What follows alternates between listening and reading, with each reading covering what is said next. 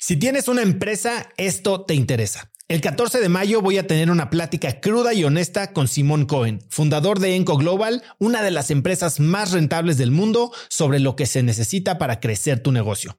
Después de muchos años en el mundo del emprendimiento y con la perspectiva de los cracks a quienes he entrevistado, hoy sé que la realidad es que no existe un secreto si es que quieres escalar. Lo que sí funciona es tener hábitos y sistemas sólidos, claridad en tus metas y aprender de quienes lo están logrando todo hoy, en tiempo real. Te invito a Business Hackers, un evento virtual en el que por primera vez Simón nos contará los detalles de su negocio para entender qué hay detrás de ese éxito y qué es lo que se necesita para replicarlo en tu propia empresa. Conéctate a Business Hackers desde donde estés el próximo 14 de mayo. Inscríbete hoy mismo en cracks.la diagonal hackers y encuentras el link en la descripción de este episodio.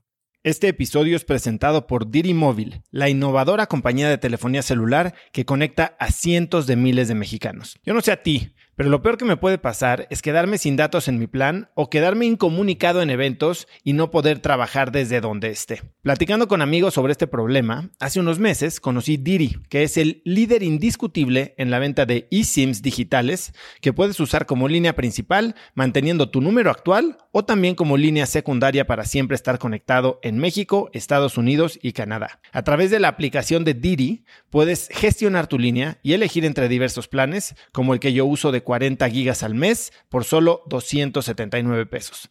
Por escuchar cracks, Didi te regala 7 días de servicio ilimitado totalmente gratis descargando tu eSIM gratis en didi.mx diagonal cracks. Didi se escribe D de dedo y R I.mx diagonal cracks.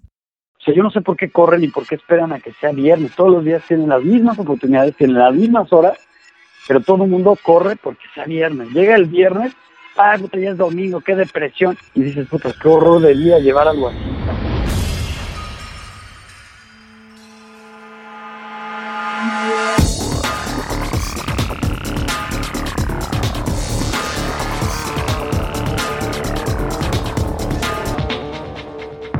Hola a todos, soy Osotrava y bienvenidos a Cracks, el podcast en el que entrevisto a los mejores en deportes, negocios y tecnología, cracks, para encontrar las técnicas y hábitos que los han hecho exitosos. Mi objetivo es descubrir sus secretos para que puedas tú implementarlos en tu vida diaria. Hoy tengo como invitado a Leo Tezcucano. Conozco a Leo desde hace más de 15 años y tenía tiempo desde la última vez que hablé con él.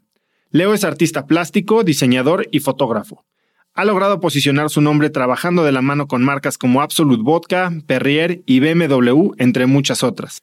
Su obra ha sido reconocida alrededor del mundo, desde Suecia e Italia hasta Estados Unidos y por supuesto México, con presencia en ferias internacionales como Art Basel en Miami.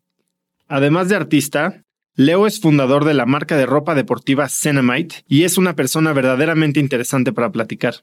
En la entrevista saltamos un poco platicando sobre la vida godín de Leo, de cómo decidió dedicarse de lleno a la pintura y sobre cómo un episodio de psicosis desencadenó el monstruo creativo que lleva dentro. Leo me comparte detalles sobre su rutina mañanera, su nutrición, su ejercicio e ideología, incluidos sus test y suplementos favoritos. Sin duda, esta plática de casi dos horas es de las mejores y más variadas conversaciones que he tenido en mucho tiempo. La conversación tarda un poquito en calentar, pero les prometo mucho que vale la pena. Así que sin más, les dejo la entrevista con Leo Tezcucán. Pues Leo, ¿cómo estás? Gracias por tomar la llamada. No, al contrario, gracias. Con mucho gusto otra vez volvernos a, comunicar después de tanto tiempo. Fue un rato ya que no nos veíamos, ¿verdad? Sí, caray, pero siempre, siempre sabemos que ahí están los hermanos. Igualmente. Oye, Leo, bueno, pues para entrarle a materia, creo que tenemos una plática bien interesante hoy. Quiero empezar por preguntarte, ¿por qué te corrieron de tu primer trabajo? Pues mira, no es la palabra correcta como decir corrieron. Yo creo que más bien así se podría resumir, pero es curioso. Entramos ahí a trabajar a Colors, ahí estuve casi que tres es otra agenciota, ¿no? Colors. Sí, sí, sí, es una es un monstruo de agencia. Que de hecho cuando entré yo, curiosamente estos cuatro años, o bueno, eh, eh, justo cuando entré yo empezó a crecer Colors impresionante y éramos un equipo sumamente fuerte y todos los que estábamos tanto en la sección de, diseño, en la de producción, en la éramos una familia enorme y nos y pues nos apoyábamos y empujábamos durísimo. eran unas madrizas porque sí, realmente los bomberazos en agencias así son, quieren todo para ayer y este y pues sí, sí una explotación impresionante porque trabajábamos de lunes a viernes, a veces los sábados también, y era, con un horario de 8 de la mañana o 9 de la mañana a 6, pero esas 6 nunca terminaban las 6, terminaban las 11 de la noche promedio. Pero para mí, yo lo, yo lo considero, bueno, eh, Colos para mí, aparte de que fue una experiencia de vida increíble, porque hice grandes, grandes amigos que a la fecha los sigo viendo y los sigo frecuentando y, y los quiero muchísimo, la verdad. Tanto también los, eh, con Cory Álvaro y, y Alan, los quiero muchísimo. Pero este, para mí esos tres años fueron como una un posgrado pagado, o sea, como si hubiera hecho un posgrado y que me, y aparte me lo pagaron. Pero llegó un punto como en todas las agencias, como en cualquier trabajo, surgen envidias y yo sentía gran, gran envidia por parte de varias personas que estaban ahí. Y como yo iba proponiendo cosas diferentes, casi siempre todo lo que se hacía ahí en diseño era pues muy trillado, era lo mismo de siempre, pan con lo mismo. De hecho, las presentaciones, yo me quejaba porque llegaban los ejecutivos de cuenta y decían, ay, Leo, esta es la presentación, eh, ponle los visuales, este, y le digo, oye, pero esto es lo mismo que presentamos para PRI. No, no importa, nada más ponle Hershey's y ya. Esa parte de la publicidad me caga, que es, vendes pura mentira. Pero el cliente se las tragaba completitas. Entonces llegaban con el cliente, chécate lo que te vamos a presentar. Y era, obviamente tenía que haber una ejecutiva súper guapa para que eso también fuera atractivo, que son trucos también de la publicidad. y cerraban. Exacto. Entonces, este, pero todo ese tipo de cosas a mí me fascinaba verlo, porque yo siempre lo veía desde detrás del ruedo y me fascinaba ir viendo todo eso. Yo me reía de cómo los clientes se tragaban completito todo y obviamente cada vez era ganar y ganar más clientes y demás. Empezó a crecer tanto Colors, pero tanto que para mí siento que se desbordó, perdieron el control y querían acaparar tantas y tantas marcas y tantos clientes que se empezó a hacer un relajo. Entonces, las tres cabecillas que eran los tres dueños, este, pues cada quien manejaba sus cuentas y obviamente empezaron a haber broncas internas y este choques entre todos. Entonces, en esos casi tres años, yo ya me estaba hartando, la verdad, porque aparte era pan con lo mismo, pan con lo mismo, pan con lo mismo. Entonces llega un punto que sí, eh, me empecé yo también a hartar y digo, agradezco infinitamente todo lo que aprendí ahí, pero ya entre tantos roces, Cory me dijo, oye, ¿qué está pasando? Pues me están diciendo que esto y que el otro. Y le dije, mira, mi trabajo es el que habla, yo no tengo que decir nada. Tú ya decides si crees en los, en los chismes o crees lo que están hablando de mí. Y pues ya, yo tranquilo, feliz de la vida. Y sí, evidentemente me dijo Cory, no, pues es que hay que llegar a un acuerdo, que no sé qué. Le dije, mira, pues como tú quieras. Pero bueno, al fin de caso, pues que quedamos bien. O sea, yo tenía un camino muy largo por recorrer y yo ya me había hartado también de estar trabajando en una computadora todos los días pegado un mouse de una pantalla, ya estaba harto. Y digo, dentro de la agencia también hacíamos muchas cosas de arte, hicimos muchas cosas. Yo gané varios premios internacionales con Perrier. La primera vez en Zona Maco hicimos una, hice una instalación, bueno, hicimos dos instalaciones con Perrier y con esa este, gané un premio y, cinco premios internacionales para la marca. Luego, para el siguiente año, igual en Zona Maco hicimos otras piezas eh, que hice unas botellas bordadas eh, también les gustaron muchísimo, quedamos en segundo lugar y una de esas piezas me pidieron una réplica para mandársela a la directora de Perrier Francia. Este, hicimos unas litografías para Mont Blanc. Eh, o sea, hice muchas cosas de arte dentro de la agencia y eso me sirvió mucho. Y sí te lo puedo decir así palpable, que sí puede ser, o sea, ya existían muchos artistas que estaban haciendo cosas eh, para marcas. En ese entonces, en el 2003, hice un cuadro para Absolute Latinoamérica y este Héctor Falcón y otros artistas ya habían hecho algunas otras cosas con eh, Absolute pero estando yo en la agencia fui de los primeros, de los pioneros artistas que empezó a hacer eh, vínculo, marcas con arte. Entonces, como que la gente empezó a ver y dijo, oye, funciona muy bien mezclar el arte con las marcas.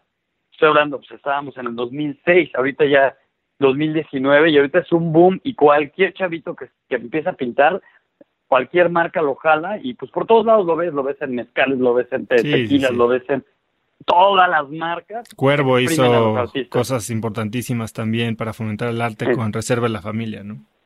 Exactamente, entonces sí puedo decirlo que fui de los precursores, obviamente ya habían otros, pero como que empezó a agarrar un boom que, la, que las agencias no lo hacían y empezaron a ver los resultados y como que les gustó la fórmula.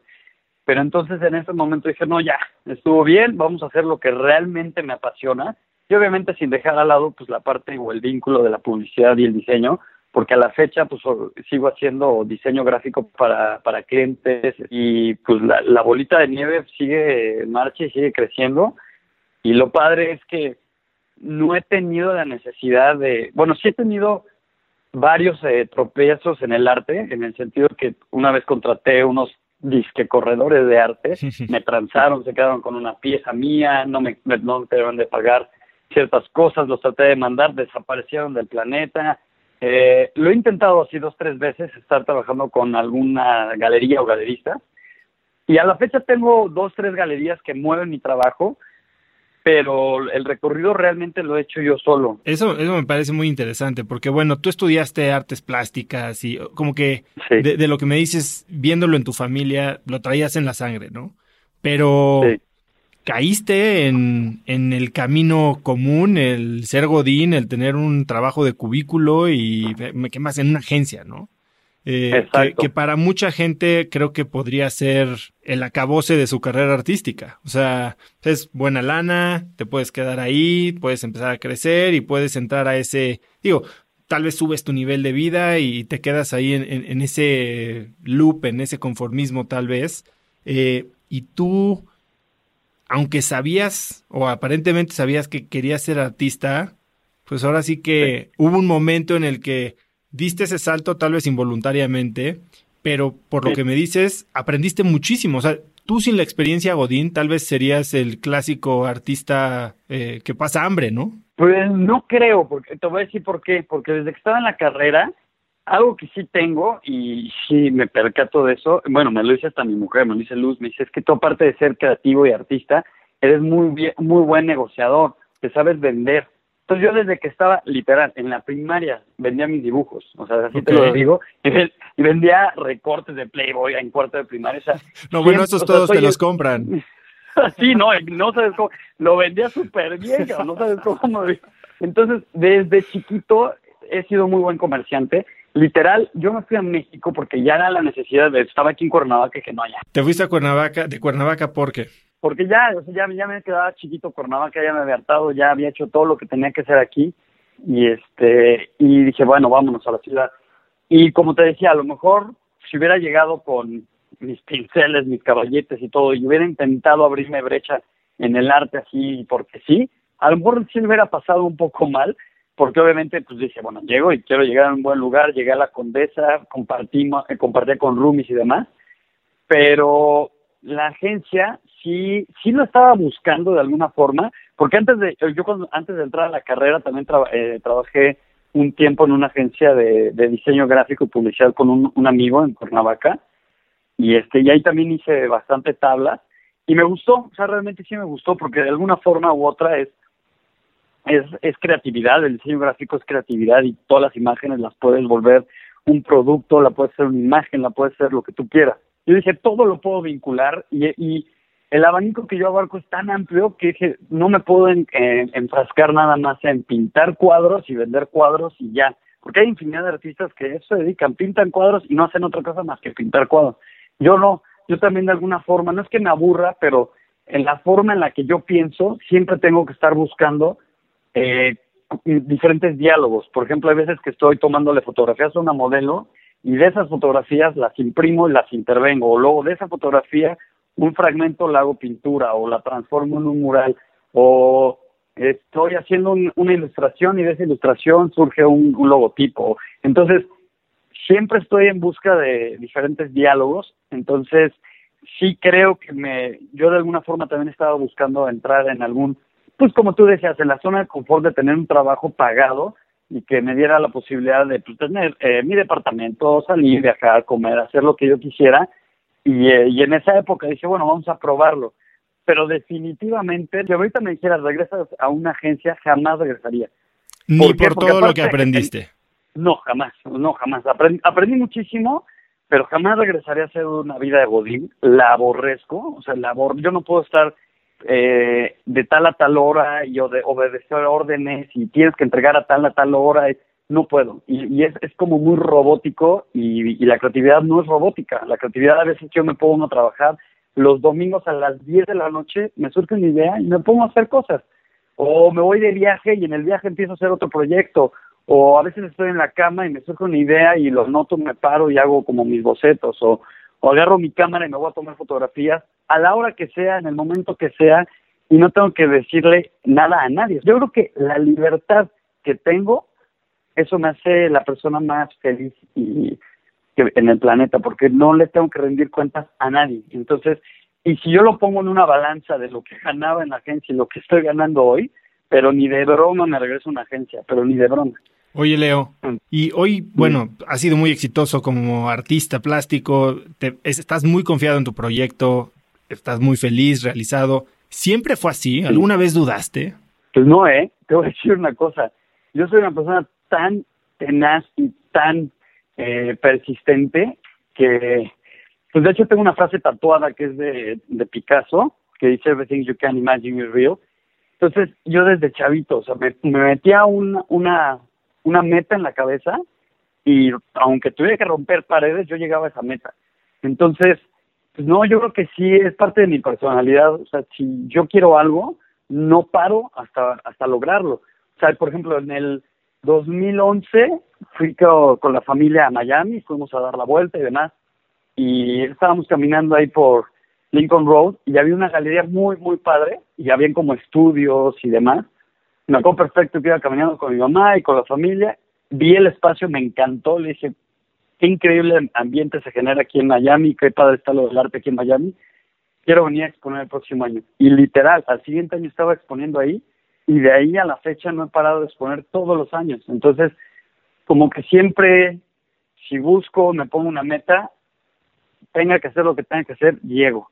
Obviamente sí he tenido muchas frustraciones, te digo que durante el camino, lo más doloroso, que yo creo que sí te lo puedo decir, tengo muchos amigos que están en el medio del arte, que me conocen bien, que somos cuates, y en la vida me han dicho, Leo, aquí está la galería, aquí está el espacio, tienes un espacio cuando quieras, no, jamás, es impresionante y los guetos que se hacen en el arte es impresionante. Entonces, esa parte también de que te van cerrando puertas o que no te invitan porque son... ¿Crees que es un medio muy celoso? Uf, ultra, mega, plus, o sea, no, no hay más, o sea, es este, eh, aparte son como de banditas, o sea, si no te llevas con la bandita tal, este, no, pues no perteneces al grupo, y si no, pues no te, no estás aquí en la onda tampoco, entonces eh, como que te van aislando, te van bloqueando. Entonces, por ejemplo, yo desde que estaba en Cuernavaca empecé, había una revista que se llamaba Celeste y otra que se llamaba Baby Baby, que eran de la misma. Entonces, este, era una revista muy chingona porque era, eh, estaba enfocado un poquito de cultura, de arte, eh, moda, fotografía, ilustración. Eh, eh, estaba muy padre la revista y aparte traían un concepto pues más europeo, más en otro rollo de hecho, no habían casi comerciales ni anuncios dentro de la revista y eso lo hacía más atractivo. Y lo padre es que cualquier artista podía publicar ahí y estaba bien interesante porque empezaban ahí a surgir varias galerías nuevas como Proyectos eh, Monclova, eh, varias galerías que estaban ahí vinculadas en esta revista y cuando la empecé a ojear, curiosamente la fotografía que publicaban en Celeste en Baby Baby era muy similar a lo que yo estaba fotografiando en ese entonces, porque yo tengo esta parte muy lasciva desde siempre, o sea, en, en tres palabras te digo que podría resumir mi trabajo, que es lascivo, ecléctico y lúdico. Y la parte lasciva... ¿Eres un calenturiento juguetón? Totalmente, sí. De hecho, de, hecho el arte, el arte está hecho con, con el sexo, o sea, con el chakra del sexo, entonces todo sale de ahí. Entonces, yo desde muy chiquito sí fui muy precoz y la parte sexual la tengo muy activa. Y, y me, hasta mi mujer me dice, oye, yo le un calenturiento, digo, sí, ya bájale. Entonces, este, pues yo siempre desde chavo, en la, desde la carrera empecé a tomarle fotos a, chavas, a modelos, etcétera. De hecho, una vez hice unas, unos desnudos en blanco y negro, pero a la modelo la puse en diferentes posiciones medio, medio extrañas y al final hice como un eh, doble montaje, doble exposición, que literal lo hacía con los negativos en el cuarto oscuro, porque aprendí a tomar fotografía de 35 milímetros. ¿Qué cámara usabas? digital, eh, una Olympus OM1, eh, increíble esa cámara. Y, yo aprendí a revelar, a revelar en mi papel en el cuarto oscuro, los químicos, todo. Entonces yo lo que hacía era con sándwiches de los, de los negativos, los ponías en la ampliadora y empezaba yo a jugar y quemabas, palomeabas para ir quemando las fotografías y lograr pues un, un efecto como Photoshop, pero literal en el, en, el cuarto oscuro. O sea, te estoy hablando que esto fue en el 98, 99, por ahí. Una de estas fotografías se exhibió cuando estaba yo en la carrera y se llegó a publicar en, la, en un libro que es este se llama Fotoseptiembre, que se hacían todos los septiembre, pero si no mal recuerdo, no lo hacían todos los años, sino era uno sí, uno no, y se recopilaba eh, pues en toda la República las mejores fotografías y las mejores exposiciones de fotografía, y era como un rollo más, este, pues un poquito más intelectual o más formal, todo lo que se exponía ahí, y una de estas fotografías que hice, te la voy a mandar para que la veas, se publicó en este libro. Entonces, siempre he traído este rollo de, de la parte lasciva. Entonces, en esta revista de Baby, Baby, Baby, vieron mi trabajo, se los mandé por correo y me dijeron, ah, sí, está muy padre. Y no me pelaban. Y ya estaba dale, oye, les mandé estas fotos. Ah, sí, están muy padres. Y a las dos semanas les decía, oye, que hay otro material, ¿cómo lo ven? Y no, no me contestaban. Y a los dos, tres días este, les mandé un correo, ¿no? Ah, sí, sí, sí, lo vimos. Y ahí estaba yo duro y dale, y nos, porque me habían puesto, ah, sí nos gustó, a ver si lo publicamos. Pues yo dije, no, yo tengo que seguir insistiendo. Entonces ahí le seguí escribiendo, le seguí escribiendo, y ya les mandé las últimas fotos, y ya me dijeron, están increíbles, las vamos a publicar.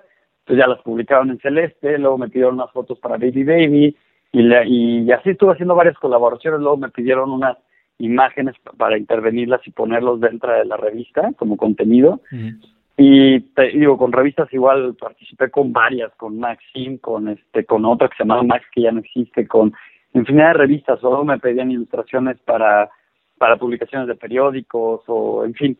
Entonces te digo, siempre hubiera visto la forma, pero regresar a, a la vida Godín, no, definitivo Oye, Leo, ahorita me estás diciendo que, bueno, lascivo, ecléctico, lúdico, eh, te he oído también hablar mucho de la melancolía. Eh, cuéntame un poquito el proceso, o sea, yo como alguien que no conoce tanto de arte, ahorita estuve en Miami durante Art Basel y me hubiera encantado verte por ahí, sé que estuviste allá y no nos cruzamos. Me pareció increíble, cosas que sinceramente no entiendo, otras cosas que me encantan y bueno, después es ya difícil entender eh, dónde está lo único, lo irrepetible, lo especial de una obra de arte cuando tienes a gente como Damien Hirst haciendo obras en serie, ¿no? Pero ¿Cómo vas de una idea o un impulso o una emoción a un trabajo terminado? O sea, ¿cuánto tiempo pasa? ¿Qué, ¿Por dónde empiezas? ¿Agarras y arrancas un papel? Platícame un poquito qué pasa por tu cabeza.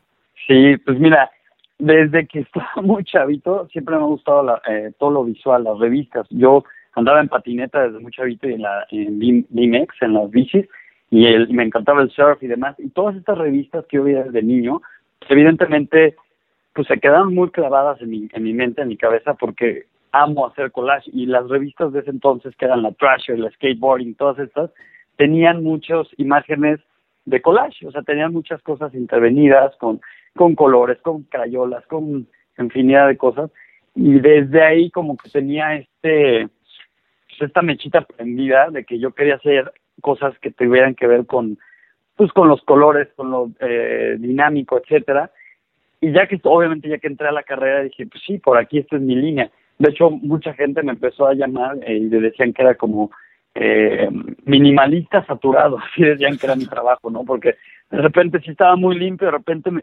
sobreatascaba las cosas, ¿no? Pero ese mismo caos que yo traía en la cabeza lo tenía que plasmar.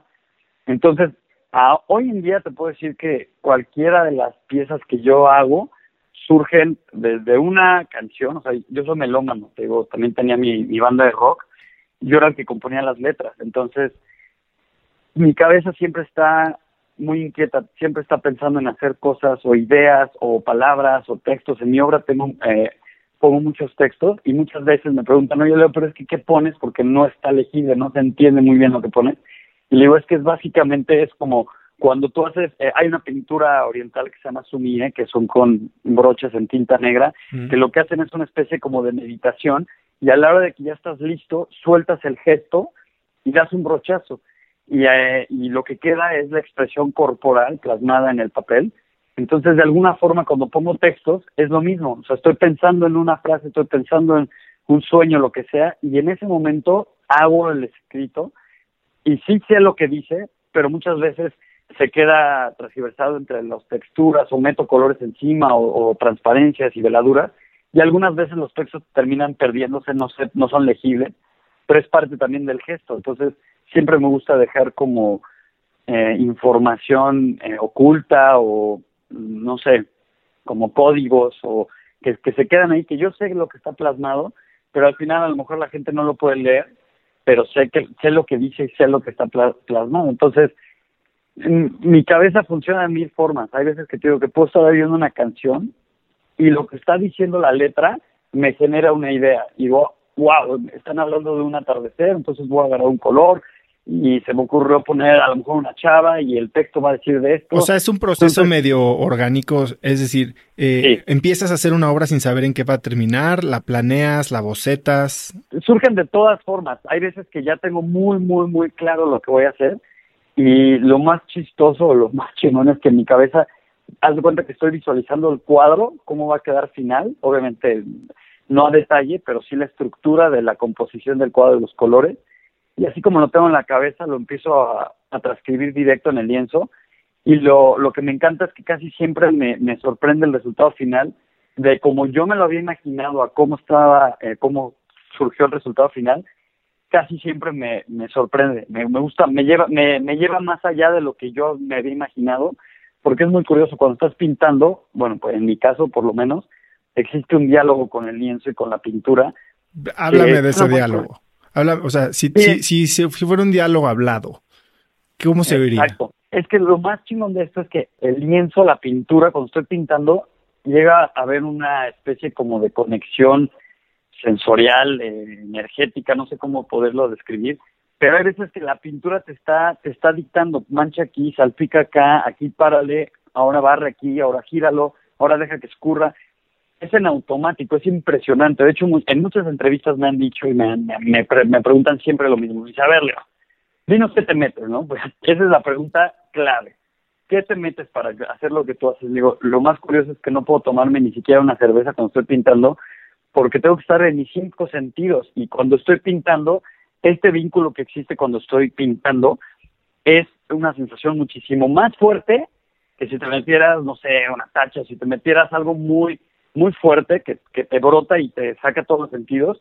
Yo, o sea, hay veces que de tan fuerte que siento cuando estoy pintando, se me salen las lágrimas, porque es este, no sé, no sé cómo expresártelo, yo creo que es algo que traemos por dentro y es este es una conexión de energía. De hecho, muchas veces cuando voy a pintar, por ejemplo, cuando hago murales, por ejemplo, aquí en las mañanas eh, me tocó tener una vista increíble de la casa donde, donde me estoy hospedando y me toca el amanecer increíble y sale el sol justo a las 7 de la mañana, hasta las siete y cuarto ya se está eh, apareciendo la rayita del sol y de alguna forma trato como de meditar y de cargarme de energía del sol y demás y trato de visualizar cómo va a ser mi día. Sea, casi siempre cuando me levanto visualizo todo mi día, cómo lo quiero desarrollar. Ahorita este, me, gustaría que regresáramos a tocar ese punto de tu rutina de la mañana, tal vez en un día que vas a pintar o en un día que ya tienes planeado un proyecto. Pero antes me gustaría también seguir tocando un poco este proceso de, pintura, ¿no? Y hablaste tanto de la melancolía como de la música como de drogas, ¿no? Eh, yo estaba viendo hace poco la obra de Brian Louis Saunders, eh, no sé si lo has visto, ¿no? Es este cuate que eh, se metía todo tipo de drogas y bajo los efectos de cada una de ellas pintaba un autorretrato, ¿no? Y bueno, pues hay desde marihuana, eh, morfina, DMT, cocaína, alcohol, lo que se te ocurra, ¿no? Y, puedes ver el efecto que tenía en la percepción de sí mismo y me pareció muy interesante. O sea, tú, en este sentido, o sea, cuando oyes la música o esta conexión, ¿nunca la has comparado con un efecto, digamos, psicodélico? Sí, por supuesto sí. De hecho, de hecho cuando estás pintando, bueno, en mi caso, te digo que en la, el, acto de estar pintando es mi mejor droga. O sea, y, y obviamente tuve mi etapa de, que todo el mundo prueba y, prueba de todo. Y sí te podría decir que de las mejores sensaciones que he tenido en mi vida, yo creo que ha sido eh, esta conexión directa con estar pintando.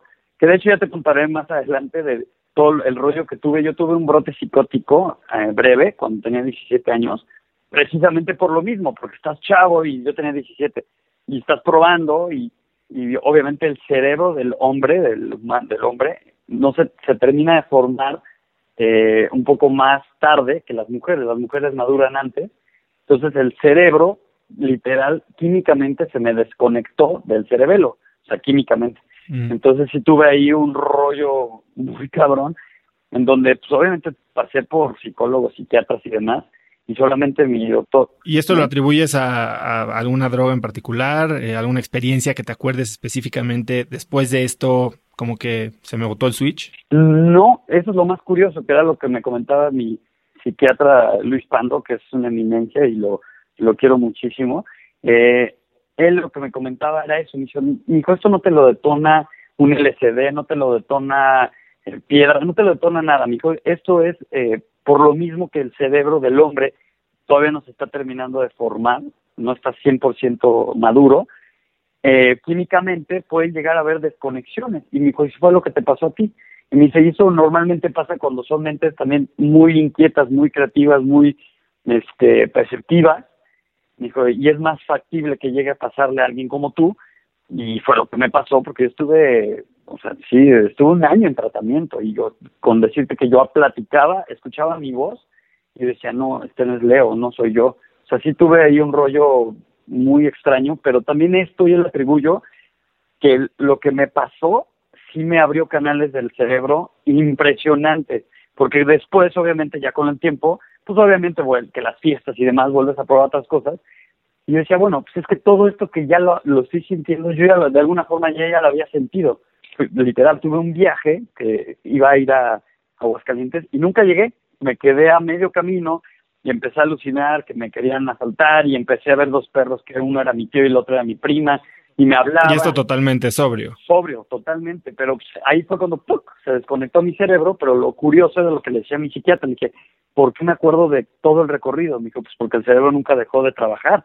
O sea, obviamente otra parte del cerebro estaba actuando inconscientemente y estabas en esta etapa como de alucinación, pero también una parte muy consciente porque me acuerdo perfecto de todo ese viaje.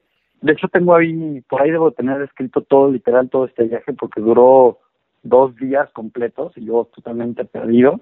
¿Con quién estabas? ¿Con quién? iba solo. ¿Qué ibas a Aguascalientes? Iba yo solo a, visitar a una amiga que nos conocimos en Cuernavaca de chavitos y este hizo una amistad poca madre y ya sabes, ¿no? Así que te da como la ilusión, ay, de tu amiguita, la vas a ir a visitar y demás. Entonces dije, va, pues me voy a lanzar, la voy a ir a este, pues, estar allá con ella y demás. Pero en ese viaje literal, nunca pude llegar, o sea, nunca llegué. Me, me, ella vivía en Aguascalientes, yo estaba en Cuernavaca, me bajaron de un camión eh, porque yo literal en el camillo decía, están soltando gases, todo el mundo está tapado y nos quieren envenenar y me fui al baño, empecé a pegarle a la ventana, yo quería escaparme, obviamente el camión no se frena, entonces me dicen, a ver qué te está pasando, me bajaron, no quería que me tocaran, este, le dije quiero mis maletas, las bajaron, este, están muy locos. Este viaje literal, si te lo cuento completo, nos podemos echar dos horas, pero fácil. Y este, bueno, y en resumen, nunca llegué, pues obviamente me agarraron las patrullas, me pusieron una madriza, me metieron este a los separos, y en ese entonces, eh, uno de mis tíos, eh, por parte del, eh, de mi papá, era un primo de mi papá, era el, el jefe general de la policía judicial de toda la república, tenía un muy, muy buen puesto, Gustavo Estrafón, y, y gracias a él, cuando dije, oye, yo tengo derecho a una llamada, porque ya me habían metido así, más para adentro, dije, a ver, tengo derecho a una llamada, quiero hablarle a mi, a mi tío Gustavo Estrafón, y en la cartera, de hecho me acuerdo perfecto, traía estas carteras de piel de Harley Davidson que se salían por atrás de la, con su cadena, ya sabes, y este, cuando la saco, me la quieren arrancar y pues se abre porque está la cadenita, no me la logran quitar la cartera y salen volando las tarjetas y la agarré y le dije, aquí está el teléfono, está el teléfono y mi tío, eh, tengo hecho una llamada. Y ahí llegó ahí el comandante, no sé quién estaba ahí, y dijo, a ver, a ver, a ver, suéltelo, suéltelo. ¿Quién es tu tío? Ya le dije, ¿quién? Y me dijo, a ver, ya, suéltelo, suéltelo, déjamelo. Me agarró el, el, la tarjeta y me dijo, a ver, quédate aquí. Eh, cinco minutos regresó, me dijo, háblale. Y este, yo digo que gracias a él no pasó mayores, porque dije, de aquí a lo mejor no salgo y pasé toda la noche ahí hasta el día siguiente en la madrugada, en la mañana, que ya fue mi tío y el exnovio en ese entonces de mi hermana, me fueron a rescatar y mal, o sea, todo madreado, solamente con los jeans, porque yo regalé, traía mis botas este tipo Harley Davidson de con hebilla. los noventas, los noventas. Los noventas, totalmente noventerísimo. Traía mi pelo largo, así tal cual. Eh, y este, y estuvo muy, muy, muy grave ese, ese episodio de mi vida, pero por ahí hay una canción que dice no me arrepiento de nada, lo volveré a, volveré a vivir porque me detonó, me abrió canales en mi cerebro que pues a lo mejor si no hubiera pasado eso a lo mejor nunca hubiera y de hecho me lo dijo mi, mi doctor porque obviamente estuve en tratamiento, me iba viendo las dosis que me iba dando de medicamentos, medio antidepresivos, medio de todo, y cada mes me iba checando, ¿no? ¿Y cómo vas evolucionando? No, pues bien, pero de repente me deprimo y me canso y me tengo que dormir. O sea, yo iba en la salle y, en la salle ves que son súper cuadrados y súper ñoños y entonces, pues yo era, yo era el rebelde de ahí de, de la salle. Siempre lo que yo hacía era culpa de Leonardo. Y, Ay, ya está otra vez Leonardo. Entonces yo me estaba dejando el pelo largo en la salle, pues, obviamente no puedes traer pelo largo, me llevan a la dirección y me empiezan a decir, no, es que no puedes venir con tu pelo largo, que no sé qué, es una rebeldía, que dije, a ver, a ver, son las ayistas, ¿no? Y Cristo, ¿cómo tiene? Él tenía el pelo, lo tenía largo, ¿no? no, les has de haber caído de poca madre. no, me odiaban, me odiaban. Entonces, y pues me ponía racada y me la que tenían que quitar. O sea, todo lo que yo hacía era este negativo y en salle. Entonces, en esa época, eh, regresando al tema, ¿en qué, nos quedamos? Regresaste ah. y te fueron eh, dosificando el medicamento, pero bueno. Ah, sí, sí, me lo fueron dosificando y al final pues yo ya me estaba sintiendo bien y no sé, como a los seis, siete meses me dice el doctor, ¿y cómo vas? Le digo, no, está increíble todo, los colores, todo vibra, dice que vamos a bajarle la dosis al y este, pero te lo juro que desde... ¿Qué te estaban dando, te acuerdas o no? Bueno, Prozac, sí me acuerdo perfecto que me daban Prozac, pero me daban otros medicamentos, neurobión, no, no sé cuántos medicamentos, habían unos muy fuertes, habían otros, porque obviamente me hicieron electro, electroencefalograma y todo este rollo para saber qué estaba pasando dentro de mi cerebro, y pues me acuerdo perfecto que me decían, va, te vamos a poner unos audífonos, vas a oír unos sonidos graves y agudos, quiero que cuentes los agudos, luego te vamos a pasar unas imágenes y quiero que me digas qué sientes o qué ves, etcétera. O sea, sí se hizo un estudio a profundidad de, pues, para estudiar mi cerebro, qué le estaba pasando, y de todos los doctores que había visto, psicólogos, psiquiatras, en fin, nadie sabía. A un, a un psicólogo lo hice llorar, porque me dijo, a ver, vamos a platicar, dime qué te pasó, ¿no? Y así muy muy chicle, me empieza a ver, y él iba anotando en su libreta y le, empecé a contar todo este viaje, ¿no? yo, pues, soltando todo, y empecé yo a llorar y desesperado, y ya estaba lleno de ansiedad y demás. Volteó a ver al doctor y empezó a llorar también, y decía, no sabes qué, vamos a pararle, esto está muy fuerte. o sea, y, sí, me dijo, no, ya aquí, aquí párale, y le dijo a mi mamá, no sabe qué señora, no sé qué tenga su hijo, dice, hágale unos exámenes, seguramente fue una droga, un psicotrópico, pero pues no, no, no fue nada de eso, en la sangre no aparecía nada, de hecho. Y Pando fue el único que encontró, yo le, le platiqué todo, agarró, me volteó a ver, escribió y me dice, tú tuviste un, brótico, un brote psicótico breve y vamos a tener este tratamiento, vas a empezar a Una eminencia este señor. Y aparte todo el tiempo se está actualizando y está estudiando y doctorados y está, está, está muy cañón. Y, y pues nada, o sea, ya cuando empecé a sentirme mucho mejor, ya regresé otra vez a, a, mí, porque era espantoso. Yo platicaba, yo hablaba y, y, decía, no, este no es Leonardo, este no soy yo.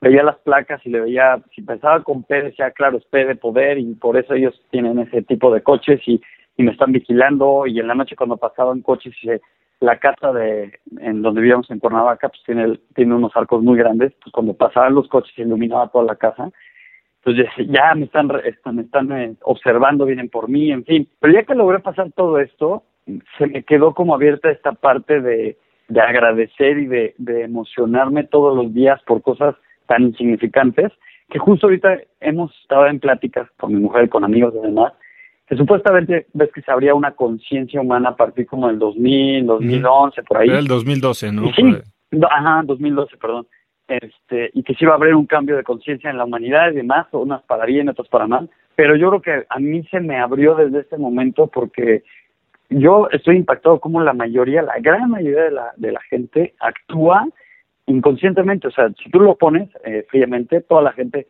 se levanta inconsciente, va a cagar inconsciente, se desayuno inconsciente, prende el coche inconsciente. Estaba teniendo esa conversación justo hoy en la mañana estoy ahí en unas pláticas igual con una persona que se llama María Gordoa y te habla justo de eso, ¿no? Como la falta de conciencia, de, de enfoque en el aquí, el ahora, te hace de repente actuar automáticamente y eso hace que dejes de estar en control de tu, de tu destino, ¿no? Y llegas a tu casa y te preguntan qué hiciste y no te acuerdas. Exactamente. Y es impresionante porque muchos estamos No, es impresionante. Yo todos los días lo veo y es me, me sigo impactando, qué impresión. Por eso lo que mencionabas también lo de los godines, todo está automatizado, todo está robotizado, todo está limitado. O sea, de hecho, la gente, por ejemplo, he dado talleres de pintura y este, dicen, ah, es que Leo pintas increíble. Dije, a ver, todos tenemos la, la, la, posibilidad de pintar. Lo único malo es que el sistema nos bloquea esa parte creativa y no y no nos deja pintar. O sea, yo, yo digo que en la educación está la clave de todo y si en las escuelas nos dieran pintura y música y otro tipo, o, o cocina, otras cosas, la vida sería otra y la humanidad sería otra. Pero estoy impactado como la gente todo lo hace pues estuvieran dormidos. O sea, es impresionante. Tú vas por la calle y va una señora grande y que apenas si puede levantar una cosa, de 10 personas, nadie la pela. Entonces ya llegas, le dices, señora, yo le ayudo. Ah, muchas gracias, Te va igual, llegas a un lugar y están todas las butacas eh, llenas y hay una señora que se quiere sentar y nadie se para. Entonces dices, qué impacto. O la gente que tira basura como si fuera cualquier cosa en la calle. Yo en México me tuve varias este, veces que, pues yo por educado, que ahí en la Condesa pues, llegaban en los, en los cruceros. Y una vez me tocó un señor ahí en Benjamín, no, en Eje 3 Tú llega, este, se estaciona ahí en el semáforo, prende su cigarro, agarra la cajetilla y la tira. Y así, la agarré, le dije, joven, se le cayó su cajetilla, ¿no? Pero así todo, todo educado se la dejé ahí. Me mentó la madre, me la aventó en la cara la cajetilla. Y ya que arrancó, se la volvió a echar por la ventana atrás. Dices, es impresionante cómo la gente vive automatizado. Y lo peor del caso es que siguen eh, todo el tiempo dicen, ah, ya va a ser viernes, uy, apenas es lunes, qué horror. O sea, yo no sé por qué corren y por qué esperan a que sea viernes. Todos los días tienen las mismas oportunidades, tienen las mismas horas, pero todo el mundo corre porque sea viernes. Llega el viernes, ah, puta, ya es domingo, qué depresión. Y dices, puta, qué horror de día llevar algo así. Yo no puedo, yo no puedo. Por eso es lo que te decía, yo jamás, jamás regresaría a una oficina porque caes en este hueco, en este hoyo, en este abismo negro, que no disfrutas la vida, estás perdido en el espacio amigos que están ahí en la agencia, que pasan 10 años y siguen en la agencia, digo, ¿qué haces en esa agencia? Pon tu negocio, haz tus cosas. Y este, eso es lo que, lo que yo opino. Oye, sí, no, eh, me, me resuena muchísimo con cosas que estoy viviendo ya ahora y justo hablando un poco de eso, o sea, de estar en el presente, de tomar control de, tu día, de tus decisiones. ¿Tú cómo arrancas? O sea, me estás diciendo que haces algo de meditación, sé que haces mucho ejercicio, me encantaría saber qué rol juega eh, pues todo esto de estar bien en cuerpo, mente, eh, con, tu proceso creativo, ¿no? O sea, si lograste por psicosis o por drogas desbloquear una parte de tu mente a la que no muchos tienen acceso, ¿cómo la mantienes abierta ahora? Pues el, día a día y, la, y la, la tengo abierta precisamente porque la estoy activando todo el tiempo, todo el tiempo. Es como, tú lo acabas de mencionar, como hacer ejercicio. Si tú, por ejemplo, también he estado investigando muchísimo acerca de la glándula pineal. Yo también. Fue que, y me encanta, me Yo también. De hecho, mira, nos tenemos que ir a platicar un buen rato de muchas cosas. pero bueno. Mañana sale nuestro primer newsletter y justo hablo de la glándula pineal. Pues, es que ahí está todo, ahí está el conocimiento de la humanidad, ahí está todo. El tercer ojo, y aparte en todas las religiones, en todas las culturas, te lo mencionan y es, es lo más importante que tenemos. Y ahí tienes que, que, que, que activarla, la tienes que activar todo el tiempo y tienes que hacerte consciente todo el tiempo.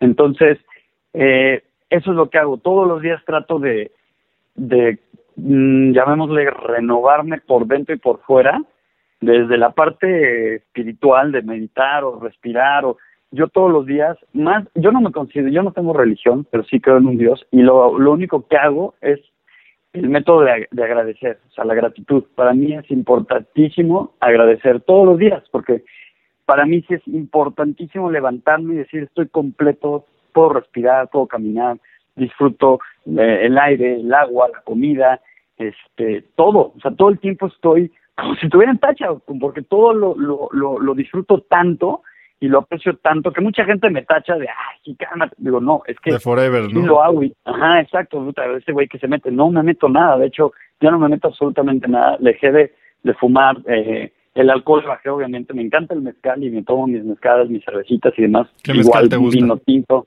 A mí el, el que más me gusta es el sin marca, o sea, que es de Oaxaca, que es de Garrafón. De, de tambo, exacto. de tambo. Este es ese es el más rico. Pero obviamente hay muchas marcas que todavía no están tan comercializadas.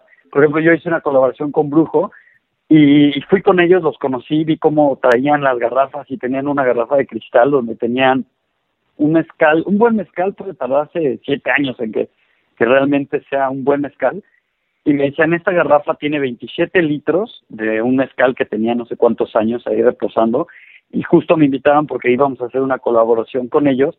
Y ves que tienen una denominación del brujo 1 hasta el 6, si no me equivoco. Entonces me dijeron, vamos a hacer un, un tiraje solamente de 27 botellas con este mezcal y queremos que tú hagas como la etiqueta y que hagas una pieza y con esta pieza la hice este y con esta fui a exponerla también a Miami y demás. Ya al final cambiaron ahí la directiva del mezcal y demás pasó ahí muchas cosas y al final ya no se logró ya no se hizo esto de la botella número 7 pero cuando yo probé ese mezcal en su momento era delicioso y ahorita ya está muy comercializado entonces pues empiezan a acelerar los procesos y pues empiezan a meterle químicos y ya no es lo mismo. Oye, entonces, una mañana tuya, ¿cómo se ve? Depende en qué proyecto esté, pero por ejemplo, cuando me vengo a pintar algún mural, que casi siempre son fuera de, de, casa, de Cancún, normalmente llego a un hotel, pero es curioso, pero es como si me fuera a un, a un retiro espiritual, porque aparte pues estoy solo, casi siempre cuando viajo estoy solo, hay veces que son festivales y hay varios artistas, pero pues, nos quedamos en cuartos separados y demás, y convives cuando estás este, pintando o cuando son las horas de la comida y demás, pero casi siempre cuando vengo a pintar un mural estoy solo, entonces me permite hacer como más introspección conmigo mismo, con mi entorno, con mi familia, con lo que está a mi alrededor, entonces normalmente sí voy planeando, digo, ok, tengo de lunes a viernes, voy a estar pintando, entonces ya me programo, sé que tengo que levantarme súper temprano. ¿A qué hora te despiertas? Seis y media, siete más o menos, y sin reloj, así en automático, pum, me despierto, trato o ya sea meditar o estirar el cuerpo un poco o hacer, cuando viajo, trataba, antes me llevaba mi, mi TRX y lo ponía en los hoteles, ¿no? O me llevaba cualquier otra cosa, ya sea push-ups o lo que fuera, y hacía un poco de ejercicio pero después me, me, percaté que el hacer un mural es un desgaste físico también. De hecho, cuando haces un mural, es, como es tan grande el trabajo, es un desgaste mental, físico y emocional. Y literal, a la semana terminas hecho trapo, o sea, yo termino hecho pomada. Entonces, hay veces que sí hago ejercicio cuando voy a hacer un mural, y eso también me ayuda a activarme mucho más, y obviamente que la sangre irrague más en todo tu cuerpo y estás más activo, estás más prendido, estás más este, lúcido, etcétera. Entonces, para mí hacer ejercicio, trato de hacerlo eh, de tres a cuatro veces en la semana y los fines de semana si no puedo porque casi siempre estoy con mi familia. A veces los sábados estamos en la playa, en la playa también hago ejercicio, etcétera. Pero para mí es fundamental estar siempre activo. De hecho, antes andaba mucho en patineta en longboard en México, hacía mucho longboard, hacía bici, hacía otras cosas. Y ahora, este, pues ahora en Cancún lo que estoy haciendo es CrossFit. Y lo que encontré en CrossFit es ningún ejercicio me había dado lo que siento al hacer CrossFit porque yo creo que es muy parecido a mi personalidad del CrossFit porque el, el CrossFit es extremadamente intenso. De hecho, mi mujer me dice, es que encontraste el mejor ejercicio para ti porque soy muy activo, soy hiperactivo, yo podría decirlo, y todo el tiempo estoy pensando en qué hacer. Aunque esté en la cama, hay veces que me paro tres, cuatro veces y me dice, Luz, ya duérmete, ya, ya, relájate. Entonces, obviamente, también vas aprendiendo a, relajarte, a meditar. Eh, por ejemplo, un amigo que también es coach me dijo, te recomiendo, si estás haciendo CrossFit y tienes un desgaste físico muy fuerte, además de meter complementos, eh, pues ahorita, estoy tratando de comer, cuando estoy haciendo CrossFit, trato de comer unas cinco o seis veces al día, y tú lo sabes muy bien, pues que tienes que meter también las colaciones y tienes que meter ciertas cantidades de proteína y también tus suplementos y si tomas este aminoácidos y ¿Qué tipo de suplementos tomas? en polvo, tomo proteína en polvo. ¿Alguna eh, en particular? Pues tengo ahorita, la que estoy tomando ahorita es una carnivore. Yo estoy tomando este, la misma. Así es buena. Sí, sí, sí. es, buena. Y no, como no trae suero de leche, a mí no me cae pesada, entonces. Exacto. Ah, esa es otra cosa también. Ya este, le dimos al giro a comer sano, entonces. Y mi, y mi cuñada, pues es health coach, entonces siempre nos va pasando tips de, no, mejor comen esto, y en esto, y libre de gluten, este, en fin. Y ahorita, por ejemplo, la leche, desde que, estábamos en México, dejamos de tomar la leche y la cambiamos primero por, eh, hicimos pruebas de arroz, de alpiste, de bla, bla, bla, y al final nos quedamos con la de coco, es la que más nos gusta. También tratamos de comer. ¿Cuál, ¿Cuál tomas de coco? Híjole, no me sé el nombre. Es que la vamos variando. Hay una que es este, la, el envase es blanco con verde y tiene una A. ¿Ha de ser de las de A de coco? Puede ser. No, no, ni, ni me he fijado en la marca, te lo juro. Este, yo casi no tomo leche, mi mujer es la que más toma leche y a veces mis proteínas me las hago con hasta con agua o si les pongo eh, leche de coco, eh, también como arginina, eh, carnitina eh, y lo voy variando, voy variando para este, también por, ejemplo yo no tomo café porque me, me altera un poco, o sea me da como ansiedad, entonces me percaté que mejor con té de jengibre, encontré uno buenísimo que es té de jengibre con té verde buenísimo. Entonces. Ya viene en bolsitas igual. sí, ya viene en bolsita, pero viene. ¿Cómo, se llama? Ahorita te digo, de hecho aquí lo tengo. Es una delicia, lo conseguí en Superama y este. Pero es una delicia porque te prende, o sea, te activa, te da mucha energía, pero a mí no me da ansiedad, o sea, me lo puedo tomar tranquilamente y, y porque el café, el café americano o el expreso sí me, sí me da ansiedad. Lo cambié por este y la verdad me, me, me cayó muy bien, ahorita te digo cómo se llama es de Traditional Medical y es de Organic Green Tea Ginger Herbal Supplement. Es, de, es ahí. Ahí lo, lo busco y pongo un link ahí en las notas del programa. Sí, sí, no Para, para que con quiera lo pueda comprar. Sí, es una delicia, la verdad. Oye, Leo, y en, respecto a meditación, eh, ¿meditas en las mañanas? ¿Eres frecuente? ¿Usas alguna aplicación, alguna meditación en particular que te guste? Eh, pues no, de hecho, lo que tengo no me meto tanto, tan profundo en hacer una meditación como tal, sino trato de levantarme y lo primero que hago es agradecer, agradecer por un día más, empiezo a agradecer eh, pues por el, entorno, hasta agradezco y bendigo a, a, a, mis clientes, bendigo a mi familia, les bendigo a, todo, a toda la gente que tengo a mi alrededor y también a los que me han hecho mal, también a ellos los bendigo. Entonces, este, trato de hacer eso, de levantarme y que desde un principio estoy este agradecido y empieza ya como el día a día, ¿no? Y casi siempre, en las mañanas, a mí, a mí me toca llevar a Luca al, al, kinder y lo dejo y en cuanto lo dejo agarro mi bicicleta y me voy a CrossFit que está a dos cuadras, pero dos bloques grandes. Es que en Cancún... Las, de los de Cancún, es, sí. Es como kilómetro y medio más o menos lo que hago en bici y trato de hacerlo eh, non-stop, o sea, en spin, lo más rápido que pueda, ya llego pues, un poco caliente, ya hacemos el calentamiento previo y es una hora más o menos lo que es de, de CrossFit. y, y, cuando es verano, regreso, empapado de sudor, obviamente. No, ya me imagino. Sí, Estás empapado. en Mobius, ¿no? No, en Revolver, que de hecho Ah, también claro, es de claro. cuerna, este, Revolver. Y este, regreso y casi siempre, si me da tiempo y el schedule me lo permite, me echo un clavado a la alberca un rato, eh, me refresco un baño y ya empiezo a contestar correos, a ver pendientes, si tengo que ir a ver un cliente. ¿A qué hora desayunas? De hecho, desayuno dos veces. Me levanto y antes de irme ya me hice mi licuado. Al, al, me hago una bomba. Le pongo jengibre, o sea, natural, un pedazo de jengibre, le pongo avena, le pongo leche, le pongo proteína, le pongo uh, peanut butter, una uh -huh. cucharada grande, le pongo un poco de nuez. Un poco. ¿Cuál te gusta? Hay una que encontré también en el programa que no tiene azúcar, está buenísima. No, no, no me sé el nombre, pero ahí también te lo paso. Porque la compraba la de Costco, la de Skippy, pero es muy dulce. Sí. Entonces, este, la cambié por esta que no tiene nada de azúcar.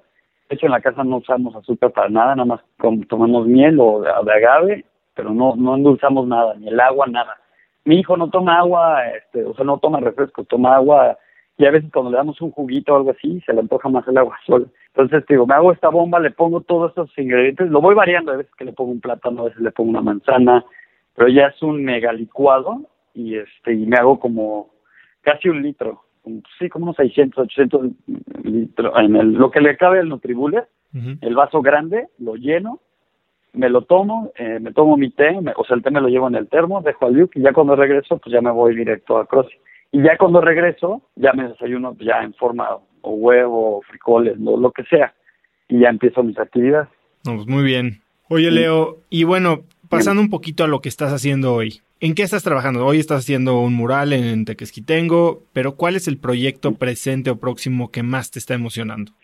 Pues hay varios, hay varios. De hecho, ahorita hay una, me llegó una convocatoria con Nina Torres, que es la, con ella estuve exponiendo. La primera vez que expuse en Miami fue con ella, en su galería, y he expuesto tres veces, tres ocasiones, tres años con ella y eh, me ha invitado en diferentes ocasiones a, eh, otras eh, ferias fuera de Miami y esta, en esta ocasión, esta última vez que estuve en, en Miami en la semana de Art Basel, me, me comentó, Nina, me dijo, sabes, este año tienes que estar en Dubai.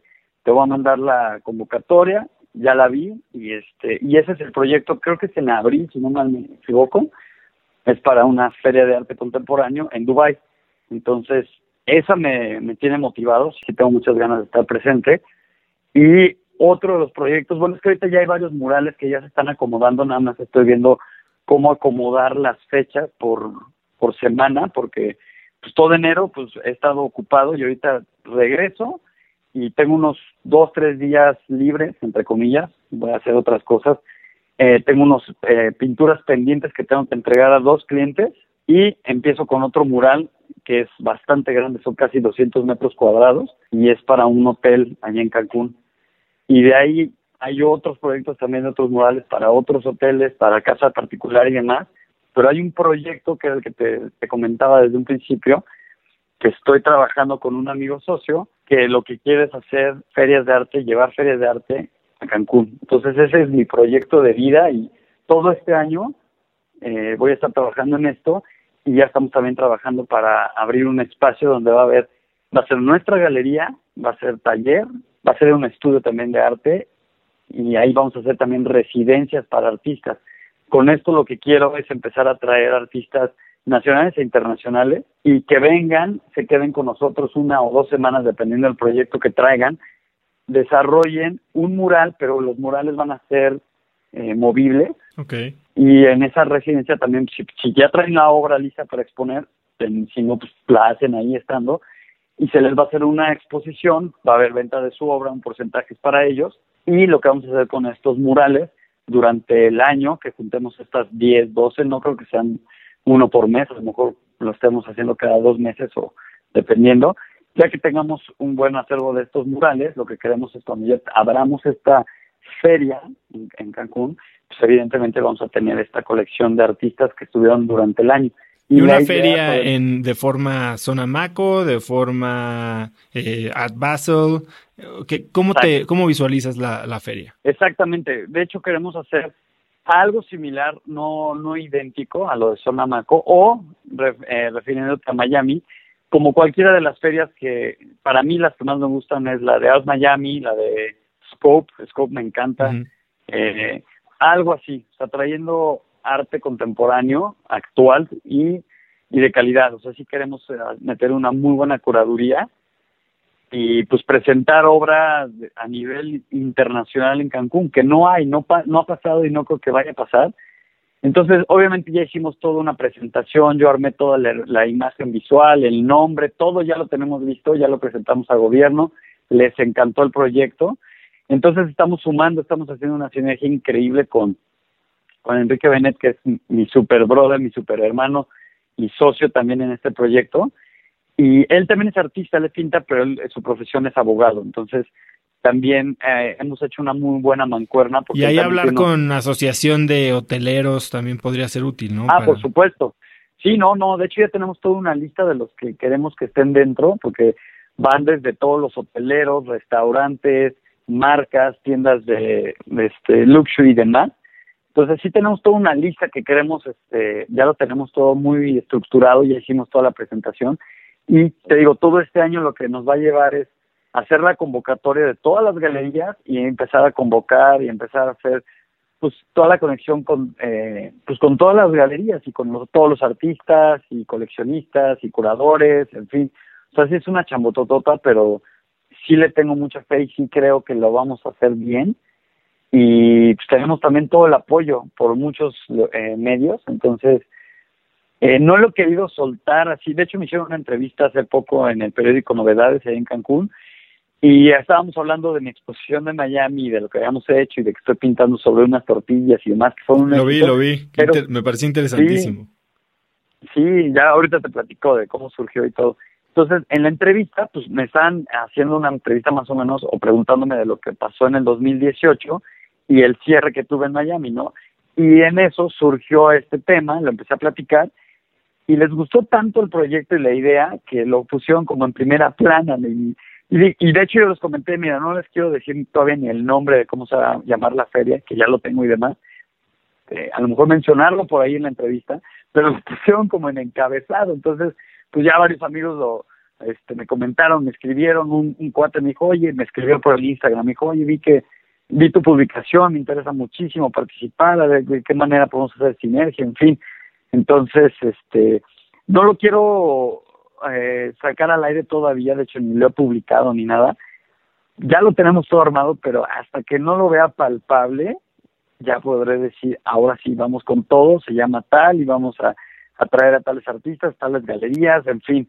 Pero sí es un proyecto choncho, o sea, todo este año vamos a estar trabajando en esto para que la apertura de la primera feria sea en el 2020. Pues son increíble. Y yo creo que a mucha gente se le antojará ir a Cancún, ver algo de arte. Exacto. Es que esa es la idea. Porque, pues digo, la gente viaja de todo el mundo para la semana de Art Basel. Todo el mundo. O sea, de Estocolmo, de Suecia, de Hong Kong, de todos lados llegan a, la, a esa semana de arte. Que evidentemente pues ya llevan muchos años haciéndolo todo ahí en, en Miami. Sonamaco lleva más de 15 años. O sea, ya llevan mucho. O sea, Sonamaco cuando empezó y me tocó desde la primera, era un edificio ahí por reforma y me acuerdo que era una polvadera porque pues agarraron un edificio abandonado, lo adaptaron, pusieron ahí los boots y más o menos ahí lo hicieron, pero así iniciaron y ahorita ya es una macroferia, ya meten de todo, no nada más arte, también ya hay de fotografía, también hay de muebles, hay diseño, hay este marcas, hay coches, hay eh, grandes marcas que ya están involucradas, en fin, o sea, ha crecido enormemente, entonces pues obviamente la tirada es, es ir creciendo, pero a la primera instancia lo que queremos es que si la vamos a hacer, eh, queremos traer mínimo de 20 a 30 galerías importantes, buenas, y hacerlo premium, o queremos que sea de calidad y que la gente no nada más venga a esa semana a ver arte, sino que lo que queremos es vincular pues todas las atracciones turísticas que tiene ya de por sí Cancún, eh, pues es un un punto importantísimo en la República a nivel internacional. Entonces, la gente que va a Cancún ya sabe perfectamente a qué va, ¿no? La, las playas paradisiacas y las ruinas y snorkelear y ir a, los cenotes, en fin. Y lo que queremos es hacer, vincular un poquito en esa semana, hacer como un sketch, hacer un, un calendario donde tienes cuatro días, cinco días de la, de la exposición de la feria, pero durante y al cierre van a haber eventos, eh, conciertos, DJs, también van a haber degustaciones de mezcal, degustaciones de comida, va a haber eh, recorridos si tú te quieres ir a bucear eh, con las ballenas o si quieres ir a las ruinas de Tulum, o sea que tú puedas armar tu, tu calendario y que tú vayas eligiendo, entonces tú dices, ok, yo voy a hacer el paquete número uno que incluye esto, esto y esto, no, pues yo quiero el completo que abarca toda la semana y tres o cuatro actividades, entonces queremos que sea totalmente cultural y eh, vivencial y que, que, sea toda una experiencia, no nada más ir a la feria y ya, sino que tengas una, un abanico de opciones durante esta semana. Entonces, sí es, es una chambototota y se, y se va a involucrar a muchísima gente y a muchos sectores, pero creo que lo, lo va a valorar mucho la gente de Cancún, porque aparte que está creciendo muchísimo, a mí en lo personal, a mí me pasa, o sea, yo hay veces que sí es un paraíso y me encanta vivir allá, pero en la parte cultural no hay nada. O sea, sí tenemos teatro, sí tenemos cine, sí tenemos este nuestro teatro del pueblo y cosas así, pero sigue siendo una, un pueblote. O sea, sea, la zona hotelera sí es internacional, pero lo que es la ciudad, pues eh, está en pañales, o sea, apenas va a cumplir. No, bueno, imagínate, si, si la gente, los americanos dicen de Miami que Miami es una ciudad increíble para ir una semana, pero que no tiene oferta cultural, y ahí es donde pasa la feria más grande. Exactamente, exactamente, y ve, o sea, ya es es un spot importantísimo Miami. Y él eh, estaba pues, obviamente recaudando toda la información. Leí un artículo de más o menos del derrame económico que genera una semana en Art Basel. Son más de 66 millones de dólares en venta de arte. Más, más si sumas, pues, obviamente todo el derrame que hay en los hoteles, en restaurantes. No, sí, sí, es, es impresionante. Entonces, pues esa es la idea. Queremos hacerlo bien, queremos empezar el siguiente año, pero ese yo creo que es mi, mi gran proyecto, es mi gran bebé y, tengo toda la, la fortuna y la, la meta bien, bien, bien forjada para, para desarrollarlo. Ya me contarás cómo se llama. Oye, yo tengo una pregunta, a ver, tal vez es una pregunta medio tonta. Eh, A ver, tú te dedicas mucho a murales y me queda muy claro que alguien, un hotel, una casa, un antro te contrata para hacer un mural y pues te paga tu lana y queda el mural. Explícame, cuando se hace un mural que es público, o sea, y hablando por ejemplo de Winwood o veo que por ahí hiciste uno en Cozumel, eh, que estuve hace poco en Cozumel y vi un mural tuyo también. ¿Quién, ¿Quién paga eso? O sea, ¿o es el artista como que haciéndose promoción? Sí, hay de todo. O sea, de hecho, por ejemplo, los festivales de, de murales está, está increíble porque casi siempre tienen un fin. Por ejemplo, hay unos que se llama este, Sea Walls, eh, que obviamente todo va pensado y va canalizado a hacer conciencia para la preservación de los animales en, en, extinción, en este caso del mar, ¿no? Entonces, por eso se llama Sea Walls. Entonces, lo que hacen es convocan artistas a nivel mundial y, por ejemplo, la sede va a ser en Hawái.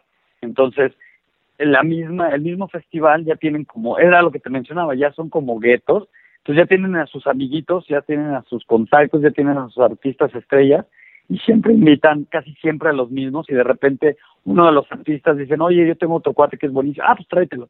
Entonces como que es muy cerrado. Entonces ese tipo de festivales funcionan así, y casi siempre en esos festivales que yo he estado en, en dos o tres ocasiones en festivales así, que me ha tocado este, estar con artistas este, muy pesados que, por ejemplo, en el que estuve en Hall Bosch y luego en México, ahí conocí a, Evoca One, que es este, se llama Helio, que es un tipazazazazazo. Él, eh, pues obviamente cuando nos conocimos ahí, su trabajo también, no es que sea similar a lo mío, pero le gusta mucho la figura humana y pinta como si fuera, o sea, sus murales son como si fueran óleos, pero en, a escala, a gran escala. Es impresionante su trabajo. Entonces allí en, en nos conocimos y este y nos hicimos grandes amigos y él fue el que me invitó a pintar en Miami porque también en Miami ya está eh, híjole se está prostituyendo muchísimo porque los muros literal todos los muros en Miami ya están eh, apartados ya están apalabrados ya están vendidos. Eh, entonces para tú lograr pintar un muro en Wynwood es todo un rollo o sea sí es todo un tema de hecho, cuando llegamos, eh, Evoca me dijo, ok, vamos a hacer el recorrido en la zona de Winwood y los que están llevando tal festival eh, están asignando ya los muros. Me dijo, hay como tres que más o menos lo habían eh, mentalizado o lo habían pensado para ti. Tú dime cuál te, te gusta más, cuál te acomoda más. Y dije, no, bien, denme el que sea. Para mí era la primera oportunidad. Dije, el que sea está bien. Y sí, hicimos el recorrido y uno de los muros que me enseñó, que fue el que al final fue el que pinté, era bastante grande, es eh, de altura debe ser como unos 7 metros más o menos y de ancho como, como unos 5 metros más o menos. Lo vi y se me hizo espectacular porque aparte estaba sobre la una de las avenidas principales que es en Miami Avenue, con esquina con la 22. Entonces se me hizo espectacular porque todos los que vienen de de Brickell y de Downtown y todo tienen que entrar forzosamente por esa calle. Entonces dije, es un súper portal, entonces me encantó, le dije, mira, este me encantó, ya no sé cuál vayan a decidir, y al final había otro artista, no me acuerdo si era Fifi o Fafi, no me acuerdo cómo se llamaba, me dijo, creo que le van a asignar eh, ese muro a ella, le dije, no, no importa, mídeme otro, no pasa nada. Y ya pues, al día siguiente me dice, no, y sabes qué, ya tomaron la decisión, te van a dar a ti el grande. Y dije, ¿cómo crees? Me dijo, y le dije, perfecto, vamos a aventárnoslo. Y en ese caso, muchas veces las marcas te patrocinan con el material, eh, no sé, hay otras marcas. Pero tienes que hacer alguna referencia a la marca o simplemente por... No, no, hay veces que sí te piden, oye, pues a lo mejor por ahí pon la marca o el hashtag, o por ejemplo, hice hace poco, el año pasado, un, un, un lobo que está ahí en la Condesa, en un edificio que de hecho es una, una mobiliaria que han hecho varios edificios, están rescatando edificios de ahí de la Condesa, de la Roma, de Juárez, en fin. Y este edificio en particular me dijeron, ok, este va a ser para Viadora, que es eh, la constructora, y lo único que tuve que poner fue el hashtag Viadora y ya. Entonces, hay muchas marcas que sí te piden que aparezca la marca, hay muchas que no. Y te digo, hay, hay de todo. Por ejemplo, hay veces que el mural te pagan una lana, te dan el hospedaje, viáticos y te patrocinan con el material. Eh, la mayoría de las veces que yo he hecho murales, ha funcionado más o menos en ese rango, pero la mayoría de los murales que hago yo, como son murales independientes, no lo hago por medio de ninguna marca ni tampoco lo hago por medio de ningún festival, sino son clientes que me piden hacer un mural, entonces ahí se, se cuece aparte, o sea, ahí sí es, se paga, por, ejemplo, en este, en este caso, pues me pagaron los viáticos, el hospedaje, todo lo que son las comidas, el material aparte, más aparte lo que cobré por el mural. Entonces, en, e, cuando son, en estos casos son murales específicos para un cliente, pues sí se, se cobra todo. Sí, bueno, esa parte es vender tu obra, ¿no? Lo que me, me, intrigaba un poquito es este tema de los festivales, los murales públicos. Entiendo que, pues, como para ti decías, esta es una gran oportunidad para mostrar mi trabajo, pues tal vez hasta dirías lo regalo, ¿no? Pero también, como lo decía, supongo que es de clics o de grupitos. Este año que estuve ahí en Winwood, la mitad de los murales eran de este cuate Alec Monopoly pintando al pato ah. Donald con billetes, ¿no? O sea, por ahí hasta le tomé una foto, pero eran muchísimos, ¿no? Y como que dije, ok, ya, ya entendimos que aquí las mueves, pero, pero ¿qué? Sí, sí, es impresionante. Y lo más curioso es que salen como muchos hijitos igual que los. Ahorita tú te metes en Instagram y hay infinidad de artistas que están haciendo, si no lo mismo, o sea, si no un foto, un, un copy-paste, algo hiper similar, o sea, eh, imágenes en alto contraste, con casi siempre con un color negro, en alto contraste, con un salpicones, porque digo, yo también salpico mucho y escurro mucho en mi, en mi obra, pero hasta esos escurridos tienen un porqué y tienen un control, o sea, es una mancha controlada. Y también uso, o sea, me, fijo mucho en la combinación de colores, eh, la paleta de colores, que tenga que ser este, compatibles. Pero, por ejemplo, ahorita lo que he visto últimamente, yo, yo digo, ¿qué, qué, qué está pasando? Porque brotan infinidad de chavitos y de todas las edades que están haciendo lo mismo. O sea, manchan de colores, pero así como se, como se les da la gana, salpican de colores, escurren de colores muchísimo, hacen un trazo en alto contraste con un plumón negro o con una pintura negra y pues ya se dicen que son artistas y publican y publican y tienen, y lo peor del caso es que muchas de esas cuentas tienen 130 mil seguidores y cada publicación tiene 5 mil likes, entonces dices, wow, ¿qué está pasando? no Pero, por ejemplo, a mí en mi caso, pues a mí no me tocó la era del Instagram. El Instagram tiene que 6, 7 años. Entonces, a mí, me dejan por ahí. Entonces, a mí me tocó, como te decía, aprender fotografía en rollo con una reflex. A mí me tocó este, promoverme de, de viva voz, de ir tocando galerías, puertas, que, que te prestan un espacio en otra galería, etcétera, como era antes. Pero ahorita con la, media, la mediatez de las redes sociales es impresionante cómo pum, le dan a, un clavo o le gustó a tal persona que es, es un influencer y publica una foto y pero entonces eso debe de estar poniendo de cabeza el negocio del arte también, o sea, y, debe ser bueno para artistas talentosos o mañosos o movidos o como le quieras decir, pero que pueden llegar a un público mucho más grande sin necesidad de pasar por todos estos aros, ¿no? Totalmente de acuerdo. Sí, no, es impresionante. De hecho, eh, a mí me da mucha curiosidad, de hecho todos los días estoy como observando qué está pasando en las redes sociales porque sí me impresiona, o sea, justo estaba platicando con una amiga que le tomó unas fotografías que me decía que ella quiere canalizar sus sus seguidores de otra manera y que ya no quiere seguir publicando esta parte sexy que ya sabes la chava casi se y de pompas y que realmente igual que en la publicidad una mujer guapa vende y, y una mujer que sale en bikini va a tener 100 mil likes, va a tener 400 mil followers. O sea, eso es, un, eso es evidente, eso es, es lógico, ¿no? Que pase eso.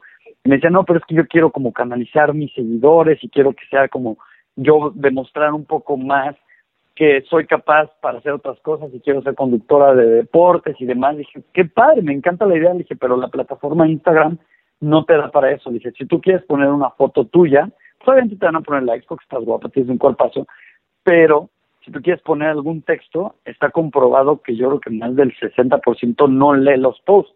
O sea, a lo mucho ven los hashtags y pasan, porque es una, como es una, una red mediática, tú estás scrolleando todo el tiempo. Y, y de hecho también me, me, puse a investigar como cuáles eran los horarios tope donde la gente más usa las redes sociales en Instagram. Y literal, o sea, en las mañanas casi siempre la gente, y a la hora de la comida, eh, regresando otra vez a la vida Godín, sea, todos los godines que tienen su hora de comida están comiendo, cotorreando y están viendo en Instagram y están pendejando un rato en lo que comen.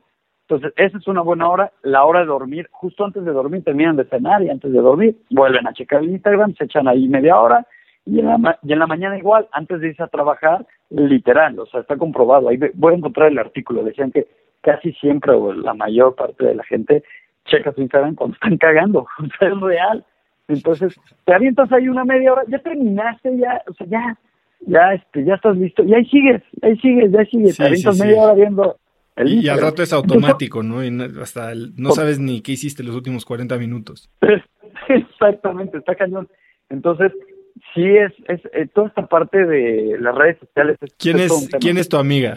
No sé si pueda, o sea, este, no sé si le pueda decir su nombre, porque a lo mejor escucha la, la entrevista, digo, no sé si le vaya a gustar, está bien, pero, pero digo, hay miles de casos, ¿no? O sea, yo te podría decir cualquiera. De hecho, eh, Jimena Sánchez es amiga mía y tiene no sé, creo que tiene casi 3 millones de seguidores y cada que publica una foto tiene 20 mil, 40 mil, 50 mil likes, es impresionante. Pero justo era lo que yo eh, a este punto quería llegar.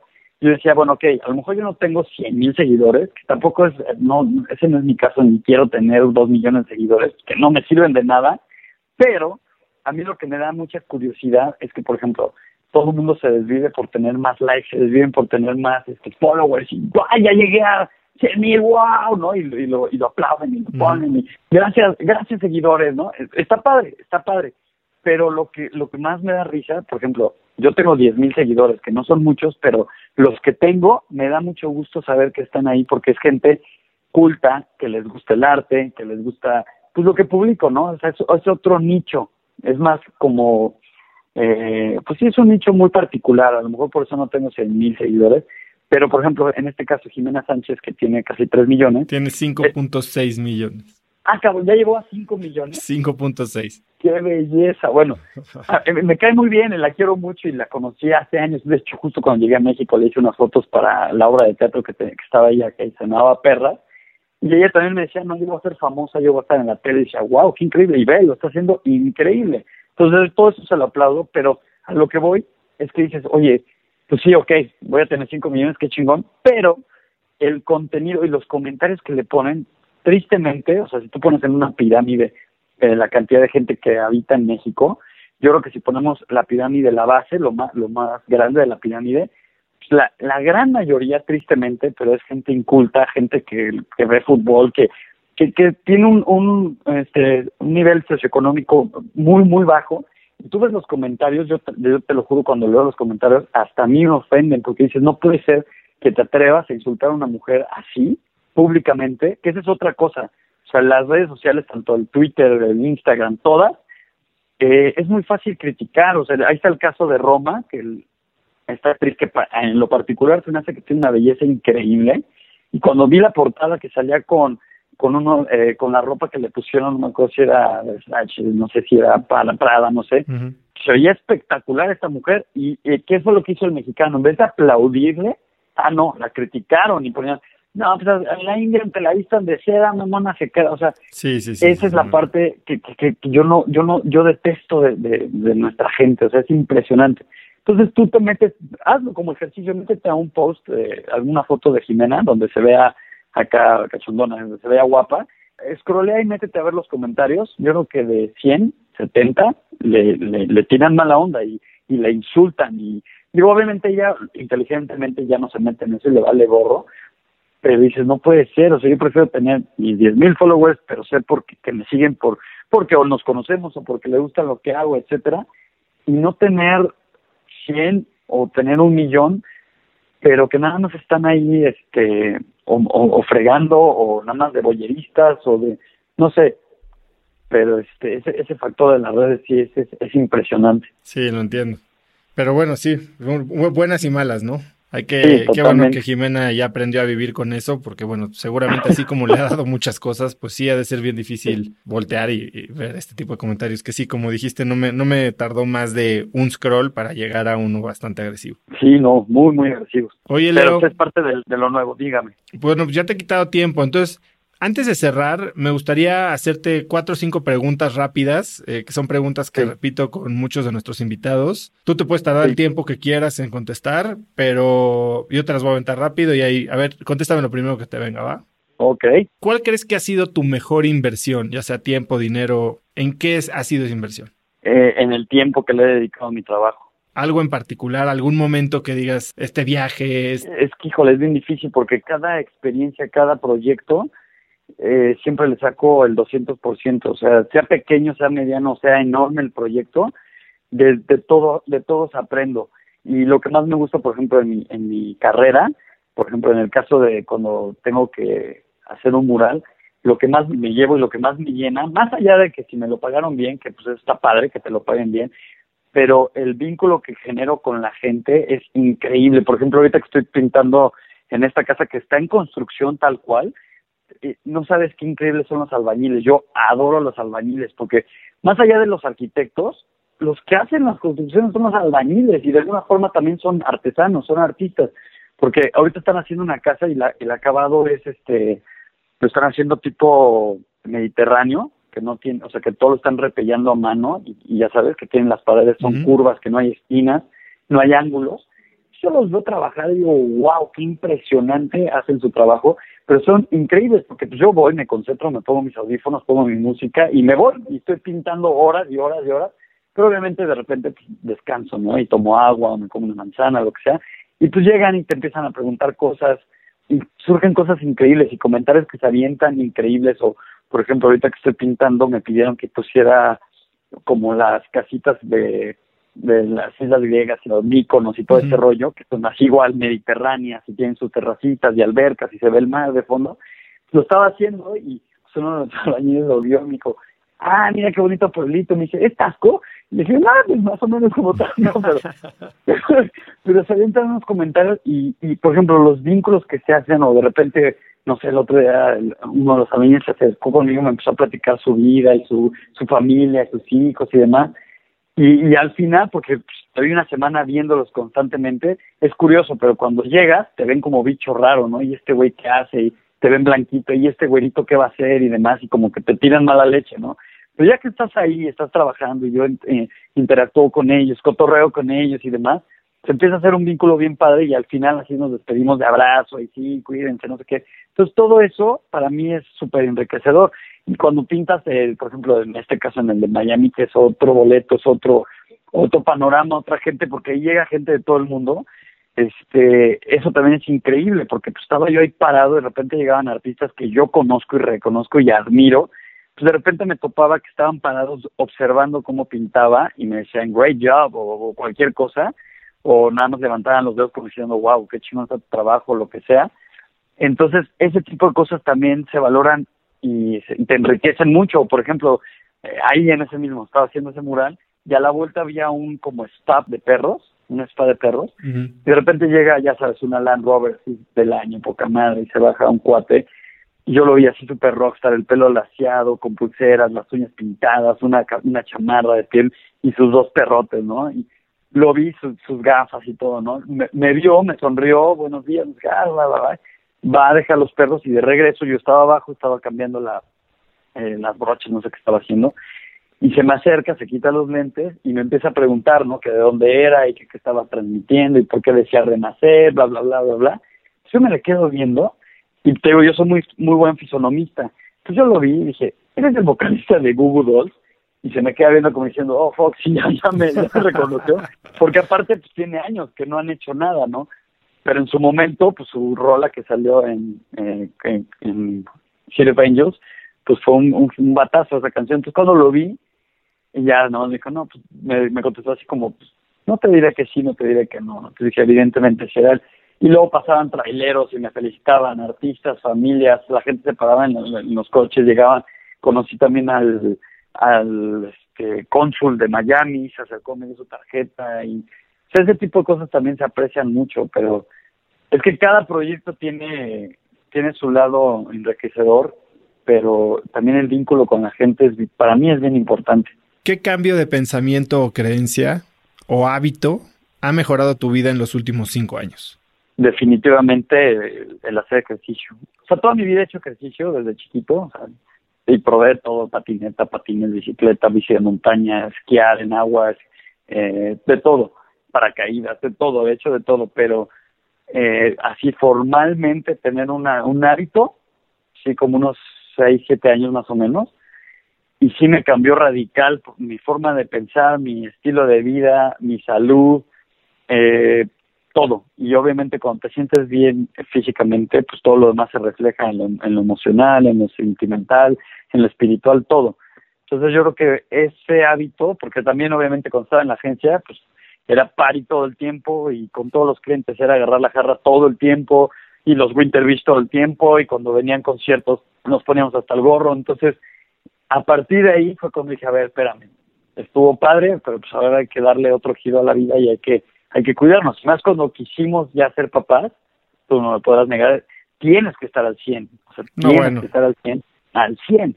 Entonces, eh, ahí también fue cuando dijimos, Lucy y yo dijimos, a ver, pues vamos a ponernos las pilas, vamos a estar sanos, vamos a comer bien, vamos a hacer ejercicio para estar bien para nosotros. bueno, es que aparte tú, imagínate, viajas toda tu semana y llega el fin de semana y te avientas una jarrota el viernes y el sábado pues, estás tirado en tu cama y pues ahí ya no estuviste con Luke, no estuviste con tu esposa y por otro lado puedes dormirte temprano, despertarte, hacer ejercicio y pasar un día de poca madre con tu familia, ¿no? Exactamente. De hecho, le digo a varios amigos que siguen hablando de lo mismo de la conciencia, tengo amigos de mi edad que siguen agarrando la misma jarra, yendo a Taís, a la misma mesa de Taís, pidiendo el mismo pomo de hace 20 años. Y dices, no puede ser, ¿en qué momento van a despertar?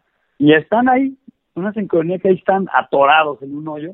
Digo, no, no, tengo que no voy a ir nunca a Taís ni demás. Exacto, y de vez en cuando hasta se agradece. No, y se, y se disfruta muchísimo, y volverte a topar a tus amigos de toda la vida, y volverte a poner una jarra como te las ponías de chavito, está increíble pero ellos que lo siguen haciendo exactamente igual. Digo, yo prefiero ahorita mis crudas son de dolor muscular y no sabes cómo me encanta que me levanto y me duelen las piernas o los hombros o, o el pecho. De hecho, los dolores que más disfruto cuando se desgarra el pecho, que no puedes ni levantar los brazos o cargar algo.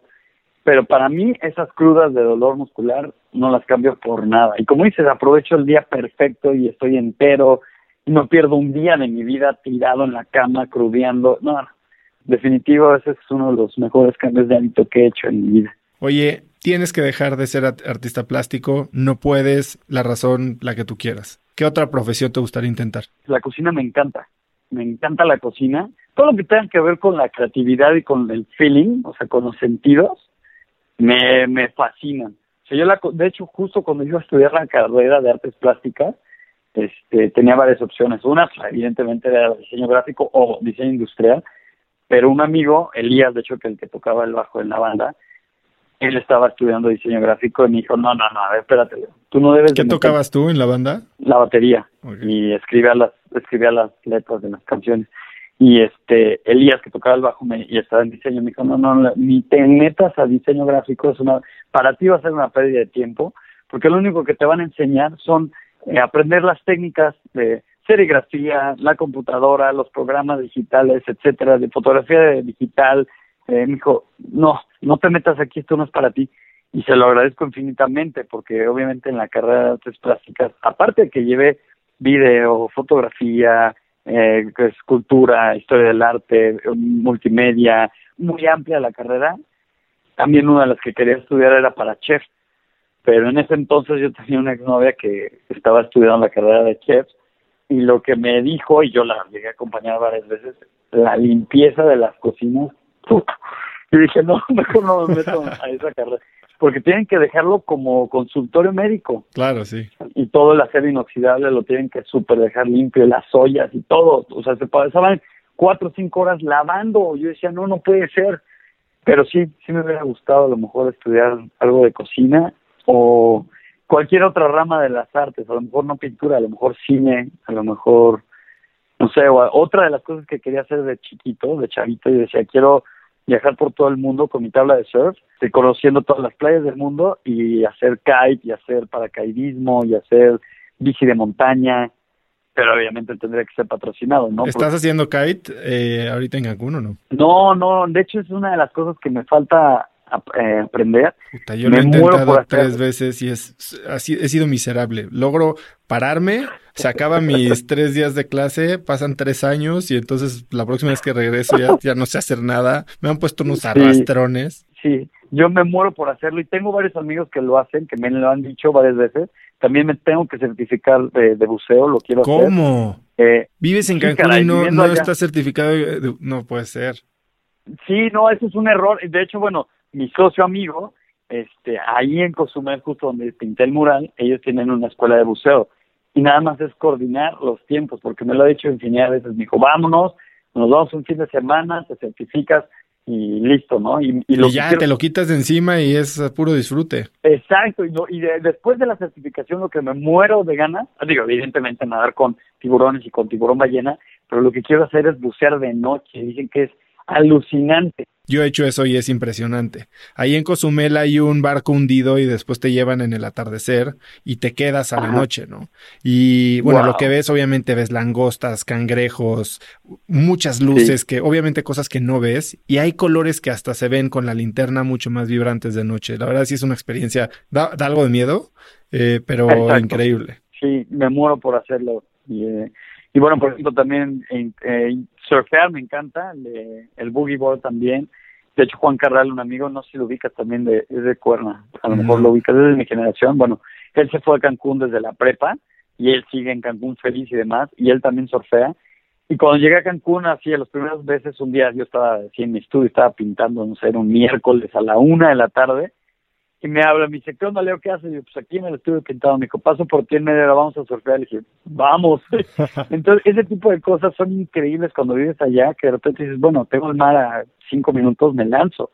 Entonces, si no hubiera sido artes plásticas, probablemente hubiera elegido algo que tenga que ver con el arte, eh, con el deporte extremo. Me, me, encanta, o sea, la patineta lo hice toda mi vida, entonces... Oye, y siguiendo lo que te dijo, y de la mano de esto, de lo que te dice Luz, tú eres un gran negociador, te has convertido, bueno, has hecho de tu arte tu empresa, pero también eres emprendedor en forma. O sea, tienes una marca de ropa y creo que tienes una historia ahí medio interesante de cómo nació, ¿no? Sí, sí, está, está padre porque ahorita mi marca de los leggings y de ropa deportiva para mujer se llama Zenamite, eh, que bueno, surgió de la palabra de Zen y de Dynamite, entonces lo mezclé, entonces Zenamite.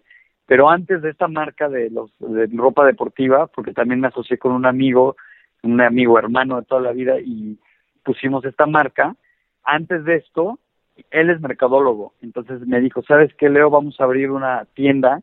Yo tengo una, una tienda en línea que puedes comprar lo que, lo que quieras, eh, impreso en lo que quieras, de un edredón, una taza, un case, un cojín, una chamarra, una mochila.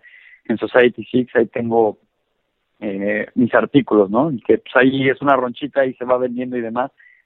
Y, de ahí surgió la idea, dijimos, bueno, vamos a hacer una marca donde la gente pueda comprar tu arte, pero a lo mejor si un chavo eh, acaba de salir de la carrera y no tiene lana para pagarte un cuadro, me dice, bueno, ok, pues sí me alcanza para un print, sí me alcanza para un mm. canvas, una réplica, un cojín. Entonces me dijo, vamos a sacar una marca donde la gente pueda comprar desde un case hasta un edredón. Entonces de ahí surgió que la marca anteriormente se llamaba Artamite, que era lo mismo arte y dinamita, Artamite. Entonces, ese fue el, primer negocio que pusimos. Estaba muy bien estructurado, muy bien hecho y demás, pero nos percatamos, eh, y más mi amigo que es el mercadólogo, me dijo, ¿sabes qué? Estuve haciendo una, una experimentación y estuve analizando. Me dijo, la gente se apaniquea cuando entra al portal, se aterra, ya no sabe qué hacer, ya no sabe qué comprar y se pierden y al final empiezan a ver tu trabajo y les encanta, pero terminan saliéndose porque ya no saben qué comprar, si un canvas o comprarse un case para el celular. La, la paradoja de la elección, ¿no? Exactamente, entonces me dijo, nos tenemos que enfocar en un nicho y se puso a investigar, a investigar, a investigar, porque yo le decía, ¿por qué no hacemos playeras de rock, pero a mi estilo? Y esa es otra de las ideas que queremos hacer, pero me dijo, no, vámonos por el mercado donde mi es el más amplio, porque los leggings te lo compra una niña de 5 años y una señora de 80 años. Y se los ponen para todo, para ir al súper, para descansar, para fin de semana, para hacer ejercicio, para hacer yoga, para nada. Para todo usan los leggings. Entonces me dijo, es un nicho muy noble. Y de ahí surgió, dijimos, oh, me encanta la idea, vamos a hacerlo. Y obviamente pues, eh, la ropa es exclusivamente para mujeres, que eventualmente queremos también sacar leggings para hombres, pero los leggings para hombres son muy sobrios, o sea, son negros, a lo mejor unas franjas plateadas, blancas y, no más, ¿no? Y la el rango para hacer de, eh, de, en ropa deportiva para mujeres es muy amplia, entonces eh, también surgió la necesidad, porque cuando yo estaba eh, en las clases de CrossFit, pues la ropa de hombre, pues hay más selección en CrossFit, en las bermudas, las playeras, en fin, las calcetas, y para las mujeres pues, no salen de Reebok, no salen de Lemon y no salen de los ciertos, los, los clásicos, ¿no? Pero para CrossFit son como más específicos y tienen que resistir más la tela, en fin.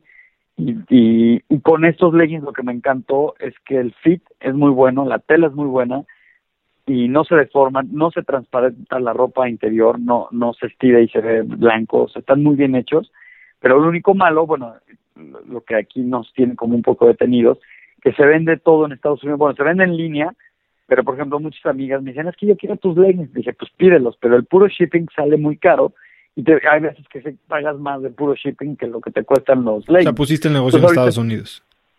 Exacto, de hecho mi amigo vive en San Diego y todo, la maquila y todo está en Estados Unidos, entonces en Estados Unidos se vende muy bien porque pues, es free shipping, entonces no les cuesta nada. Pero ya traerlos a México ya es otro tema. Entonces sí los he traído a México, pero casi siempre hacemos o un pedido grande para que valga la pena o lo que me ya hemos llegado a hacer es que como él está en San Diego, se baja a Tijuana y ya de Tijuana pues ya el envío pues es, es mucho menor. Lo falluquean. Entonces, exactamente.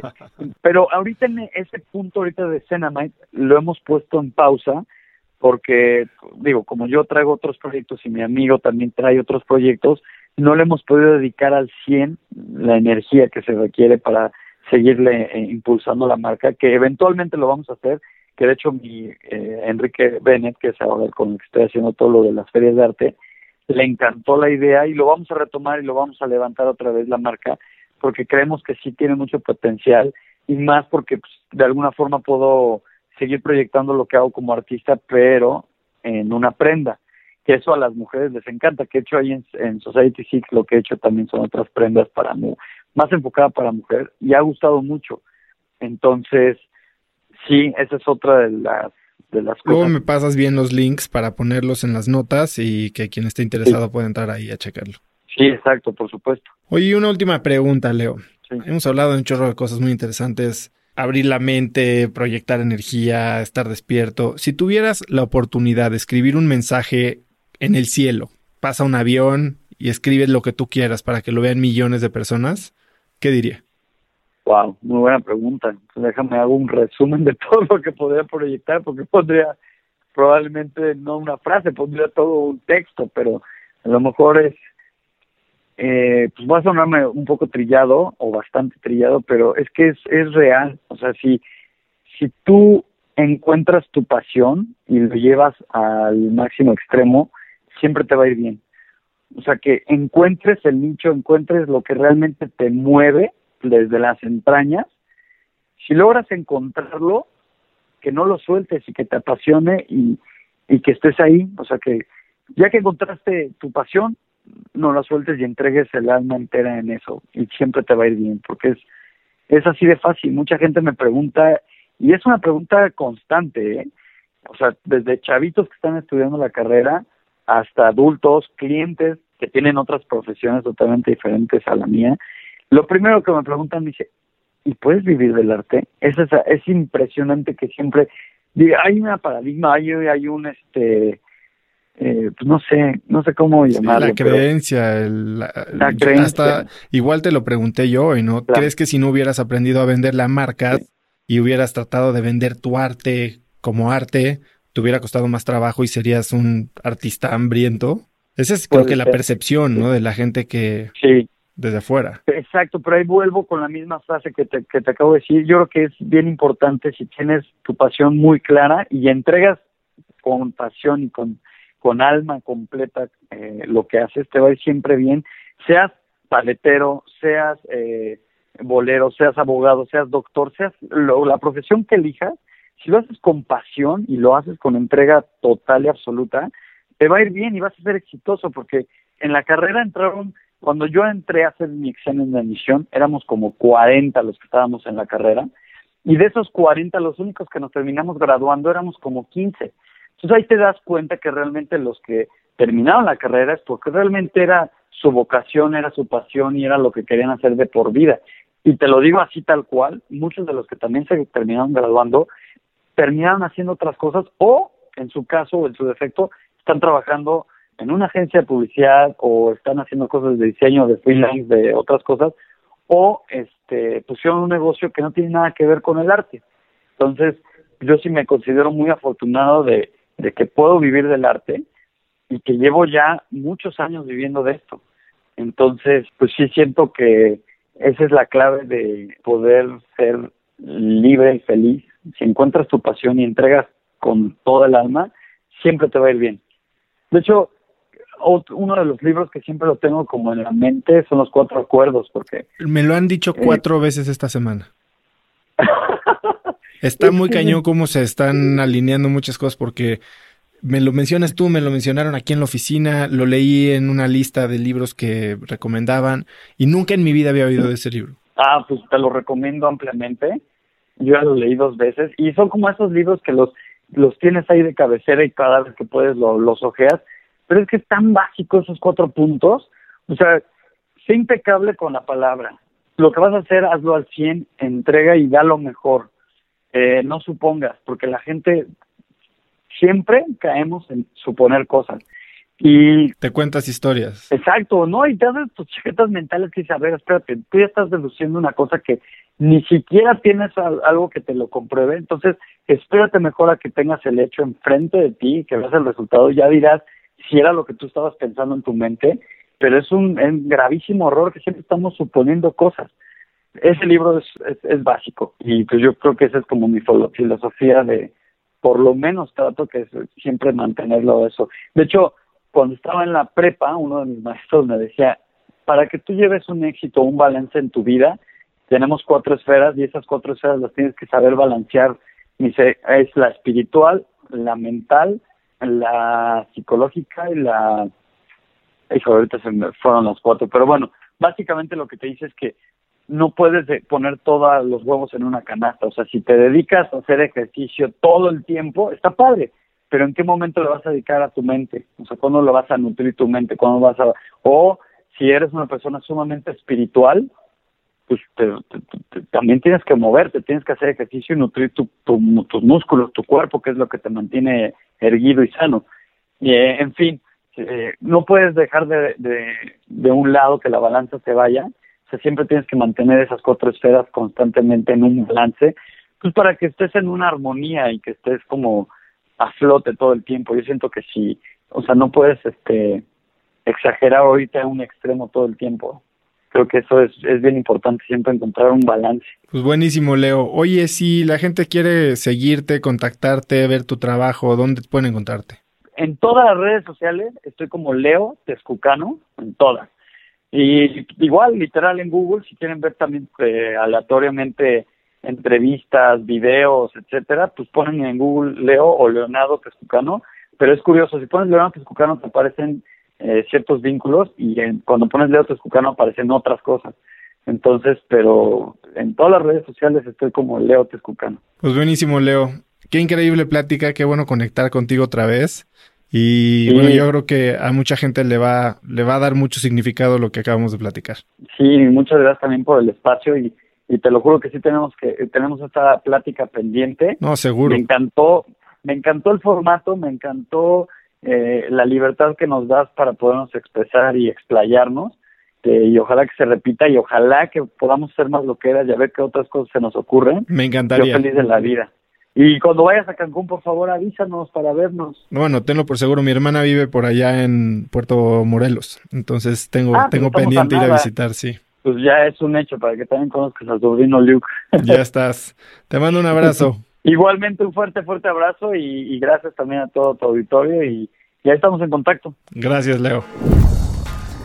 Espero que hayan disfrutado de esta entrevista tanto como yo. Y dos cosas antes de irme. Uno, si te gustó el episodio, califícanos con cinco estrellas en iTunes. Esto nos ayuda a que más gente se entere del podcast y así tengamos acceso a más y mejores invitados. No toma mucho tiempo y de verdad significa mucho para nosotros.